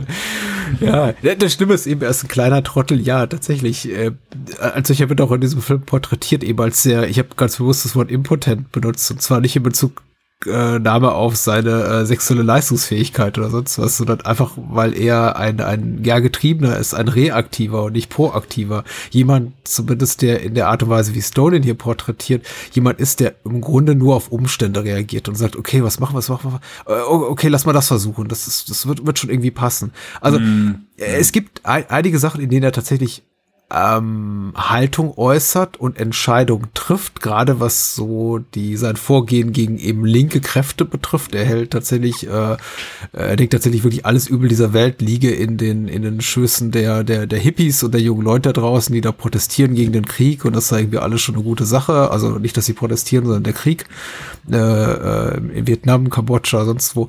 Äh, das ist ja alles fein. Also da, da vertritt er Haltung, aber ansonsten jemand, der halb die ganze Zeit äh, hinein manipuliert wird in Entscheidungen von guten wie bösen Kräften. Da gibt's Leute, die tatsächlich es authentisch gut mit ihm zu meinen scheinen, die sagen, versuchen wir es doch mal hiermit. Und dann wiederum ganz viel Personal, das immer so rechts und links äh, seines Weges am Wegesrand auftritt, das sagt, hier, komm, hier, wir, wir haben ja was vor. Zum Beispiel diese ähm, die texanischen Ölmagnate aus der Hölle da jagen, angeführt von oh, Jerry ja, Ewing, ja, ja, Larry Hackman spielt den. Das ist immer so, daran konnte ich mich wirklich noch sehr, sehr gut erinnern, obwohl es jetzt über 20 Jahre her war, dass ich den Film gesehen habe. Ich frage mich bis heute, was machen die in diesem Film? Und äh, ja, Stone sagt in seinem Interviewbuch, ich hoffe, es sind mir keine übel, dass ich es immer wieder mal zitiere, aber für mich ist es eine unglaublich wichtige und interessante Quelle. Einfach sagt, ja, da könnten, da haben wir vielleicht ein bisschen übertrieben in der Darstellung. es ist unwahrscheinlich, dass die tatsächlich irgendwie, irgend, irgend, auch nur irgendeine Einflussnahme auf, auf Nixon ausüben konnten. Vor allem eben, weil die Treffen mit diesen zwielichtigen Gestalten außerhalb seiner Amtszeit stattfinden. Und äh, Stone sagt auch, also diese Treffen auch im Film, wie sie porträtiert finden äh, werden, finden Mitte der 60er Jahre statt. Also in einer Zeit äh, von Nixons wirklich, äh, da, da, da, da war er, glaube ich, ja, da hat er kaum, kaum politische Macht. Also, dass sich da Menschen irgendwie an, an seine Seite gestellt haben, kurz vor dem Kennedy-Attentat und gesagt haben, hier kommen wir, wir pushen dich als nächster Präsident, das äh, ist, ist eher unwahrscheinlich. Überhaupt dieses ganze verschwörerische, aufrührerische, was Stones Film hat, äh, finde ich, tut dem Stoff nicht gut. Es gibt andere Sachen wiederum, die wirklich gut sind. Also Anthony Hopkins wurde viel kritisiert, weil er eben nicht aussieht wie Nixon, weil er nicht spricht wie Nixon, aber er ist trotzdem wahnsinnig gut als Nixon. Also er bringt diese, diese, diese Hilflosigkeit bei gleichzeitig größtmöglicher Intensität wirklich gut rüber. Also wie jemand, der immer funktionieren muss unter größtem Druck und eigentlich nicht weiß, wohin und sich irgendwie schafft, um Kopf und Kragen zu reden, aber dann doch irgendwie aus der Situation rauszukommen. Das äh, macht er ganz großartig und er ist auch von einem tollen Ensemble um um, umgeben, einiges wirklich authentisch lustig. Gerade, also jeder Moment, der den James Woods hat in diesem Film, auch war neben eine politisch extrem problematische Persönlichkeit, aber je, jede Dialogzeile, die James Woods hat, ist wirklich Gold wert. Also am, am tollsten finde ich ja dieses Fernsehinterview, wenn er sagt hier, that ähm, kann ich so nicht wiederholen, aber ähm, unflätige Ausdrücke für einen Menschen schwarze Hautfarbe benutzen, sagt, warum sagt dieser äh, äh, dunkelhäutige Mensch Sachen, die, die nur ein dunkelhäutiger Mensch sagen kann? Wir müssen das Interview abbrechen. Und es ist wirklich ho hochgradig lustig einfach. Also in, in seinem eklatanten Rassismus, der dort äh, zur Schau gestellt wird und einfach auch diese ganze Re Regierung oder Regierung in Spee demaskiert. Also ich glaube auch, der, der, Film ist in seinen humorvollen Momenten und in seinen wirklich anrührenden Momenten zwischen eben Anthony Hopkins und Joan Allen, die seine Frau hier spielt, wirklich großartig. Ich wünschte nur, was heißt, ich wünschte, mich interessiert die politische Ebene tatsächlich auch nicht. Hm. Das, ich glaube, das ist mein Problem ja. mit dem Film, dass sehr viel Zeit gerade so im, ich möchte nicht sagen mittlerer Akt, ich sage einfach mal, die in der zweiten Stunde darauf verwendet wird, Nixon im Amt zu zeigen, welche Entscheidungen, hm. überwiegend Fehlentscheidungen er trifft oder retrospektiv als solche betrachtet, also die retrospektiv als, als solche betrachtet werden, äh, trifft. Es interessiert mich einfach herzlich wenig, weil seine Präsidentschaft, glaube ich, dafür einfach zu inhaltlich zu unbedeutend war. Um da irgendwie auch sowas wie Spannung reinzubringen, was der Stone offensichtlich versucht durch, versucht durch die bösen Texaner oder durch diese fast schon irgendwie finde ich fast schon parodistisch wirkenden Treffen mit Breschchev und, und Mao, die dargestellt werden wie so, wie so Comicbuchschurken. Also das ist irgendwie alles, es funktioniert für mich einfach erzählerisch nicht. Aber das sind dann so auch so Momente, wo ich sage, finde ich trotzdem interessant, weil das wirkt halt so einfach so das, worauf der Film hinaus will. Hier, hier ist einfach ein Amerika, was nach vorne brecht, was mhm. größer wird, was sich ändert, was diese Gruppe, diese, äh, diese Texaner, die ja sehr unheimlich inszeniert werden, so, ähm, ja, klar, das Treffen hat dann so außerhalb der Amtszeit stattgefunden, aber äh, wofür einfach diese, diese Menschen stehen, so hier, okay, mhm. es gibt einfach Menschen, wo, wo die, äh, ich sag mal, einflussreich sind, aber einfach in dem Moment nichts Böses wollen, so die, die CIA, ähm, äh, J. Edgar Hoover, hier äh, gespielt von Bob Hoskins, ähm, also all das irgendwie, was, so all diese Elemente, die Amerika vorantreiben und quasi Nixon so in der Mitte irgendwie sitzt und steht und versucht das irgendwie zu balancieren und, und eigentlich ja von all dem überrollt wird. Und und das finde ich macht der Film halt für mich auch nochmal so großartig, dass ja er wirkt halt als wie so ein Spielball, also gerade bei dem, wo du das Treffen mit Mao äh, ähm, meinst, er sitzt ja in der Mitte und Kissinger sitzt rechts, rechts von ihm und Mao dann links und irgendwann äh, sieht man ja auf einmal, wie, wie Kissinger mit ihm redet und Mao mhm. äh, spricht ihn an und man sieht nur, wie Nixon so nervös lacht und, und immer so von links nach rechts schaut, so nach dem Motto, okay, ich bin, glaube ich, hier überflüssig, weil äh, die beiden haben, glaube ich, mehr äh, Bewunderung füreinander übrig äh, und haben irgendwie mehr als, als ich gerade so. Und ich, mhm. keine Ahnung, sitze irgendwie nur hier so in der Mitte und bin so ein bisschen hilflos. Und ja, ich, ich glaube, dass der, die, die Umstände, die Situation, wie Nixon mit irgendetwas umgeht, alles interessanter ist als der Mann selbst, der ja hier von einer Ecke in die andere geschmissen wird und immer versucht, okay, gut, ich, ich versuche jetzt das Beste daraus zu machen, aber ja, in dem Moment, wo man an dem Film politisch nicht so interessiert ist und ich Würdest du mir von dem Film erzählen, würde ich auch sagen, ja, nee, das ist nichts für mich. Ich, da bin ich politisch nicht so interessiert, dass ich sage, ja, ähm, äh, der Film funktioniert für mich. aber komischerweise tut es und so richtig kann ich, glaube ich, immer noch nicht erklären, warum er das tut. Aber ich finde den wahnsinnig gut guckbar. Ich finde wirklich auch hier die Performance ist gut, wie du schon eben sagst, hey, der, der Humor ist, ist super hier und ähm, ich, wenn du mich fragen würdest, ob die Laufzeit gerechtfertigt ist, würde ich sagen, nein.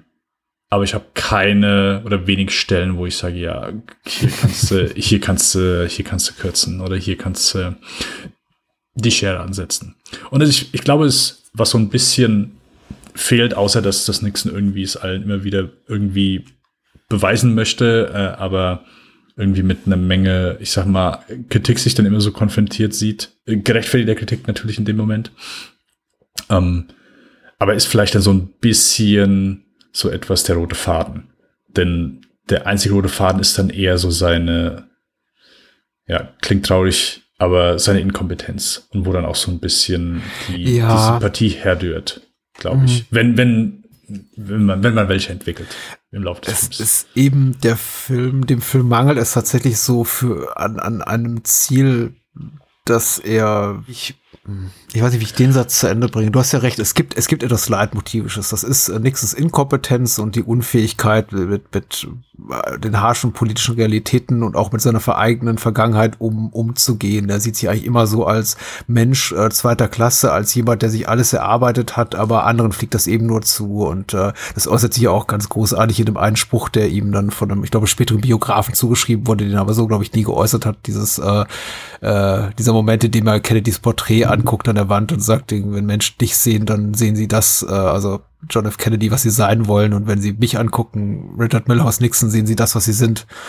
Äh, und das ist eigentlich so das Leitmotivische, was sich durch den ganzen Film zieht, was er auch so oder so ähnlich immer wieder äußert, dass im Grunde all das Gute, was ihm auf seiner politischen Laufbahn widerfährt, ähm, gar nicht in der Art und Weise trifft, wie er sich selber gerne erarbeitet hätte. Er kommt eben aus einer streng gläubigen Quaker-Familie, aus einem einfachen Haushalt. Er ist eben Präsident, US-Präsidenten untypisch insofern, dass er eben sich wirklich äh, seine Bildung, Ausbildung, Bildung, seinen äh, gesellschaftlichen Status quo selber erarbeitet hat oder zumindest meint, dies getan zu haben. Und äh, das hätte tatsächlich für mich eine interessante Lebensgeschichte ergeben, hätte man darauf einfach ein bisschen mehr Fokus gesetzt und hätte das nicht verkürzt auf so einzelne Episodchen aus seiner Jugend, die sehr, sehr ähm, getrieben oder angetrieben sind erzählerisch von seiner Hingabe an seine Mutter und der Furcht vor dem Vater. Und das wirkt für mich alles so ein bisschen klischeebeladen und undifferenziert. Und das wird ehrlich gesagt relativ kurz gehalten. Davon hätte ich gerne sehr, sehr viel mehr gesehen, weil ich es tatsächlich spannend fand.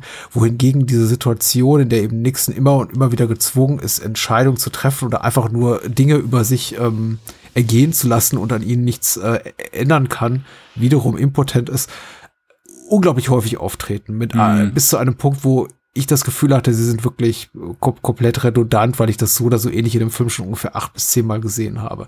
Das heißt nicht, dass der Film immer wieder nicht immer wieder brilliert. Es gibt äh, tolle Momente, auch auch spät im Film tolle Momente, die mich wirklich noch überrascht haben. Ich finde zum Beispiel die Szene mit ihm und äh, mit Hopkins und Joan Allen am am Dinnertisch, wo er quasi seinem Angestellten sagt, entfernen Sie bitte Mrs. Nixon hier vom vom Esstisch. Sie hat sie hat fertig gegessen, weil weil ihm einfach die Konversation mit seiner Frau gerade nicht behagt. Die ist großartig. Überhaupt der Film hat wirklich auch dialogseitig ikonografische Momente wiederum alles, alles Zitate, die Nixon wahrscheinlich so nie gesagt hat, aber die ihm später zugeschrieben wurden oder angeblich behauptet wurde, dass er die so oder so ähnlich gesagt hat, wie dieses äh, hier als, als, als Bobby Kennedy der Tod am Boden lag, wusste ich, dass ich Präsident werde. Das sind einfach so Sachen, die haben sich bei mir auch in mein Gehirn gefressen, obwohl ich die jetzt erst zweimal gesehen habe. Aber der Film hat das Potenzial. Ich glaube, deswegen habe ich mich jetzt auch mal wieder so ein bisschen dr- drüber geärgert und auch äh, neben der Langeweile ist das mein hauptsächlicher Kritikpunkt, dass ich eben immer wieder darin Potenziale sehe, die der Film in meinen Augen nicht richtig ausschöpft, weil er die falschen in meinen Augen nicht richtigen Schwerpunkte erzählerischen setzt. Ich finde Dinge in diesem Film spannend, auf die Stone kaum Zeit verwendet und eben sehr unspannend Dinge wie nächstes politisches Handeln, was ich eben, also ich bin, ich bin froh jedes Mal da, da, da darüber, wenn James Woods oder Paul Sorvino als Kissinger auftauchen, weil ich dann denke, okay, da kommt wenigstens ein bisschen Leben in die Bude, weil die sind die großen Charismatiker im Hintergrund. Oder nicht im Hintergrund, auch im Vordergrund, wie im Falle von Henry Kissinger, der ja ich glaube schon zu Nixons Lebzeiten, glaube ich, populärer war als Nixon selbst. Ähm, also nicht populärer im positiven Sinne, auch eine durchaus fragwürdige äh, historische Persönlichkeit, der übrigens immer noch lebt, der wird nächstes Jahrhundert. Äh, ich hätte gerne mehr über Henry Kissinger gewusst. Das ist so das, das, das große Takeaway von diesem Film, dass ich da rausgegangen bin und habe gedacht, okay, da, da waren echt zwei, drei Figuren drin, allen voran Paul Savino als Henry Kissinger, von denen ich dachte, über die hätte ich lieber einen Film gesehen als über Nixon. Ich finde gut, dass Nixon, dass es diesen Film gibt. Ich finde ihn auch interessant in der Haltung zu sagen, wir rehabilitieren mal eine menschlich wie politisch nicht besonders wertgeschätzte historische Persönlichkeit. Das macht ja, wie gesagt, äh, Storm mittlerweile sehr gerne. Er hat es später mit George W. Bush gemacht, er hat es mit Castro gemacht, er hat es äh, leider auch mit Putin gemacht in den letzten Jahren. Aber ich glaube, hier ist einfach das Subjekt, was er sich dafür ausgesucht hat, nicht interessant genug. Mhm. Hast du mal äh, 13 Days gesehen von Roger ja. Donaldson? Mhm. Früher dachte ich halt, also da, das war immer so das, so das Ideale, wobei der ja, ich sag mal, weniger als Biopic, sondern fast mehr als Thriller durchgeht. Aber der Film behandelt eben die, ähm, die Schweinebucht-Invasion, oder? Schweinebucht-Invasion, genau, so der Konflikt mit, äh, mit Kuba, aber eben in einem, äh, ich sag mal, zeitlichen, ja, zeitlichen Rahmen. Und da habe ich immer so gedacht, okay, das ist so mein Ideal Biopic, wenn man äh, gerade dann eben so Persönlichkeiten äh, einem näher bringen möchte, dass man sich nicht irgendwie auf so ein einfach großes Leben konzentriert, sondern einzelne Konfrontationen oder einzelne Konflikte und da eben die Persönlichkeit dieser Figur mir eben anhand dieses Konflikts näher bringt oder äh, das einfach zeitlich begrenzt. Also das ist immer so eine Sache, die mich an Biopics, äh, zumindest an den meisten, immer häufig stört, diese große Zeit, die einfach in dem Moment abgedeckt wird. Und ich weiß, es ist sehr ironisch, dass ich das äh, ja eigentlich kritisiere, aber äh, an Mixen mich das komischerweise nicht stört, weil äh, wieso kann ich nicht sagen? Für gewöhnlich ist es etwas, was mich stört. Deswegen habe ich da auch vollstes Verständnis, dass ja. Musst du aber nicht haben. Ich hatte mir jetzt erhofft, du sagst hier, du, du, du, du Ketzer. Was, was, was, was redest du? Nix ist nein, nein, nein, nein, nein, nein. Nein, ich weiß ja selbst, wie das ist. Also ich finde das gerade bei, keine Ahnung, Biopics ist das halt einfach so eine Sache, wo ich denke, ja, okay, gut, du, du zeigst mir hier das Leben ab und so weiter, aber mhm. ähm, vieles fühlt sich halt eher an wie so, also dieses typische Abhaken von der Checkliste. Ja, okay, gut, wir haben jetzt das, wir haben das, wir haben jetzt den Moment, wo äh, dieser, die Inspiration plötzlich da ist für was auch immer diese Person berühmt ist, sei es Politik, sei es Musik, ähm, mhm. sei es Kochen, egal was. Und das wird mir jetzt gezeigt und jetzt kommt so der Aufstieg, dann kommt jetzt irgendwie so der Fall. Aber das habe ich halt irgendwie trotzdem so nicht bei Nixon, obwohl der einen großen Zeitraum einnimmt, obwohl der äh, viel zeigt, viel an Material ähm, abhakt aber es fühlt sich halt nicht an wie so dieses Abhaken von der Checkliste. Es mhm. fühlt sich für mich immer noch wie ein Gesamtwerk an und, und, selbst dann, wenn irgendwie so Momente kommen, wo man sagt, okay, gut, das hier ist wahrscheinlich auch frei erfunden, aber es läuft nicht so darauf hinaus, wo vielleicht sonst der typische Film daraus hinausläuft. Also da, wo mhm. er ähm, wo er zu der Statue von, von Abraham Lincoln geht und ja, ja. Äh, die ganzen Studenten da liegen und dann kommen so die ganzen Studenten und man denkt so, ah, okay, so ja, ein, ein Moment, wo, wo man noch mehr sieht, auch wenn es jetzt vielleicht nicht der Realität entspricht, aber wie er ja zumindest versucht, irgendwie mit den Studenten einen Dialog aufzumachen, aber dann nach kurzer Zeit man einfach merkt, nee, schafft er nicht, wird nicht hier die Szene, wo, wo, wo er ein bisschen, wo, wo er was, ja, Positives ja. äh, bei den Studenten erzeugen kann oder zumindest ein Gefühl von Sicherheit geben er kann. Er lernt auch überhaupt nicht daraus. Ne? Es ja. gibt noch einen späteren Fototermin und einen äh, Dreh von laufenden Fernsehkameras, wo er durch die Menge geht und sagt, ach hier, guck mal, die Hippies treten den, den täte mal irgendwie eine Tracht Prügel mit dem alten Lederriemen meines Vaters gut oder sowas. Ne? Ja, genau. Er lernt genau. aus gar nichts. genau. Und, und es kommt ja erst so ein bisschen so diese, äh, die Musik, wo man denkt, ah, okay, jetzt, jetzt ist so der Moment, wo, wo er, weil er kommt ja da so komplett ohne, ohne äh, Leibgarde, ohne Leibwächter Wächter, ohne Bodyguards hin. Nur hier sein, hier Manolo, sein, mhm. äh, seine treue Hand, ähm, oder sein Diener, eher gesagt. Und sonst niemand. Und dann denkst du, ja, okay, jetzt, jetzt, jetzt connectet er mit den Menschen, aber äh, jetzt kommt so ein, so ein inspirierender Moment. Nee, es ist halt null der Moment. Es ist halt das Gegenteil. So, die Studenten merken halt einfach so mehr und mehr, ey, du hast einfach keine Ahnung, du, du willst auch gar nicht so, also hier ist einfach null Bereitschaft irgendwie mhm. bei uns was zu tun und, und, er denkt so, ja, und du merkst einfach so, wie er versucht so mit seinen, ja, seinen leeren politischen Reden da irgendwas zu bewegen, aber es, äh, nee, klappt nicht, es passiert nicht und ja. Wobei das Einzige ist dann so, in dem Moment, wo Ja. er, wo er von James Woods runtergeführt wird zum Auto, so dieser Moment, wo er dann sagt, okay, ja, äh, die Frau hat gerade was gesagt, was mich irgendwie 20 Jahre gebraucht hat, um das zu verstehen. So, diese große Maschinerie von, von all der Mafia, CIA, all das zusammen. Ja. Ja, äh, ja, äh, wie schon so oft, Patrick, ich weiß nicht, warum mir nichts so gut gefällt. Ich kann es dir wirklich nicht gut erklären. Weil es ein guter Film ist, weil es rein inszenatorisch, wenn einen das anspricht, äh, tatsächlich ein guter Film ist. Ich finde zum Beispiel diese Künstlichkeit, ich glaube, dafür wurde auch, der, der Film wurde ja auch wiederum kontrovers aufgenommen. Ich glaube, einige kritische Stimmen haben ihn aufs, aufs Podest gehoben im Sinne von bester bester US-Film des Jahres, äh, las man hier und da und dann gab es wiederum auch Menschen, die gesagt haben, das sei absoluter Mist und äh, Stone versuche ungefähr seine Natural Born Killers Ästhetik jetzt in einen Polit-Thriller, Schrägstrich, Drama, Biopic, wie auch immer, äh, zu übertragen und es funktioniere eben einfach nicht. Ich finde tatsächlich so diese Künstlichkeit des Films tut ihm ja auch ganz gut. Dadurch bin ich auch nachsichtig hier und da, weil es eben offensichtlich nicht der Realität, ganz offensichtlich nicht der Realität oder der, der, der wahren historischen Ereignissen entspricht, was wir da sehen. Also der Nix, den wir sehen, das ist einfach eine, ja, auch eine, auch eine Kunstfigur. Also das ist, äh, der, der der Film hat nicht den Anspruch, irgendetwas Wahrhaftiges abzubilden. Und das wiederum finde ich gut. Also das ist auch damals ein sehr oft geäußerter Kritikpunkt, dass man sagt, okay, so, so doof Nixon auch war. Äh, der ist jetzt gerade ein Jahr verstorben. Ich glaube, der ist ein Jahr vor, vor Kinostart dieses Films verstorben. Man, man dürfe ihm bloß bitte nicht Unrecht tun, ihn in dieser Art und Weise darstellen. Und ich finde zum Beispiel, das ist in meinen Augen kein legitimer Kritikpunkt, weil Story ganz, ganz deutlich macht durch die Art und Weise, wie er das Ganze hier präsentiert, dass das, was wir hier sehen, sein Blick ist auf die, auf den historischen Richard Nixon und sein politisches Erbe. Und einfach er daraus macht, was er gerne daraus machen möchte. Und er da irgendwie Schwerpunkte setzt, die wahrscheinlich so das Leben von Nixon nicht abbilden, wie es, wie es wirklich war.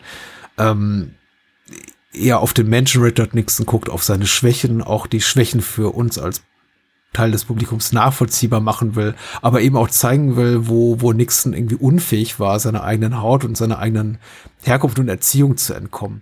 Das ist, wie, wie gesagt, da komme ich, ich, ich lobe das und gleichzeitig merke ich gerade, wie ich drüber rede, komme ich wieder an einen Punkt, wo ich sage, ja, und dann wird es wieder zu viel. Nämlich, wenn im Grunde so Szenen aneinander schneidet, in denen äh, Nixon sagt, okay, let's go bomben auf Kambodscha und dann eine Szene später quasi das damit weg erklärt, dass, dass das im Grunde ein, ein Befehl war, in dem er in dem besten Sinne oder vermeintlich besten Sinne handelte, den er durch seine strenge Erziehung anerzogen bekommen hat. Und ich denke, ja, ich weiß nicht, ob, da, ob es da immer so eine Korrelation gab zwischen dem Riemen des Vaters im Schuppen, mit dem er verprügelt wurde und irgendwelchen politischen Entscheidungen.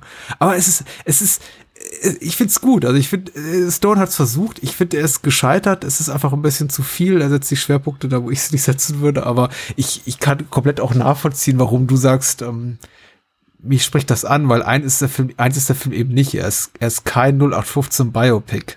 Hm. Er ist kein Walk the Line oder so. Ja, ja, das ist auch so der perfekte Film, wo ich sage, ja, äh, das ist so das typische Biopic, genau das, weswegen ich Biopics nicht mag. Das ist, Sag mal, das mit J. Edgar Hoover und seiner vermeintlichen Homosexualität, die ja auch äh, von vielen äh, Biografen äh, in Frage gestellt wird, also äh, der hier von Bob Hoskins gespielt wird. Ich, ich, also ich finde lustig, dass tatsächlich, glaube ich, für mich gefühlt jeder einigermaßen satirisch angehauchte Film oder Serie im, im US-Fernsehen und Kino der letzten Jahrzehnte immer so selbstverständlich darauf Bezug nimmt, als sei das einfach äh, äh, Allgemeingut, Allgemeinwissen, dass eben J. Edgar Hoover gerne in seiner Freizeit ja äh, Sachen gemacht hat, die irgendwie äh, unlauter waren für die damalige Zeit und sich auch gerne äh, in, in, äh, in Frauenfummel gekleidet hat. Ich finde es lustig, das hier zu sehen, so ein Film, der vermeintlich schon so ein bisschen Anspruch des Seriösen hat. Ich war überrascht davon, dass es, dass es der Film so deutlich anspricht, obwohl keine erzählerische Notwendigkeit besteht und fragte mich, ob er an dem Punkt schon so ein bisschen, es wirkt so ein bisschen, darf ich sagen, homophob? Ja. hm? Genau. durchaus. Aber gut, es ist auch schwierig, ne, einen Film von 190 Minuten Länge zu machen und keine fragwürdigen Szenen drin zu haben. Also. Nee, ist richtig. Das Brachialwerk Nixon. Ja, Patrick, hast du noch irgendein Nee, nee, nee, nee, ich bin, ich, bin- ich bin durch, ich bin durch, alles gut. äh, Nixon, äh, ich, ja, ganz ehrlich, mich hat keiner der Filme heute Abend umgehauen. Und ich habe tatsächlich auch, auch hier und da zu kämpfen gehabt, insbesondere mit Nixon jetzt in der Vorbereitung. Und bei Natural Born Killers musste ich wirklich lange, lange warten, um die zwei Wochen, bis ich wirklich an den Punkt kam, weil da draußen in der Welt auch nicht nur die allercoolsten Sachen gerade passieren, an dem ich sagte, mhm. ja, okay, jetzt kann ich mir diesen Film auch angucken, aber dennoch, ich genieße es sehr, mit dir darüber zu sprechen. Obwohl die Filme wirklich äh, sich eher, das Filme gucken sich diesmal eher nach Hausaufgaben als nach ähm, reinem Lustgewinn anfühlten.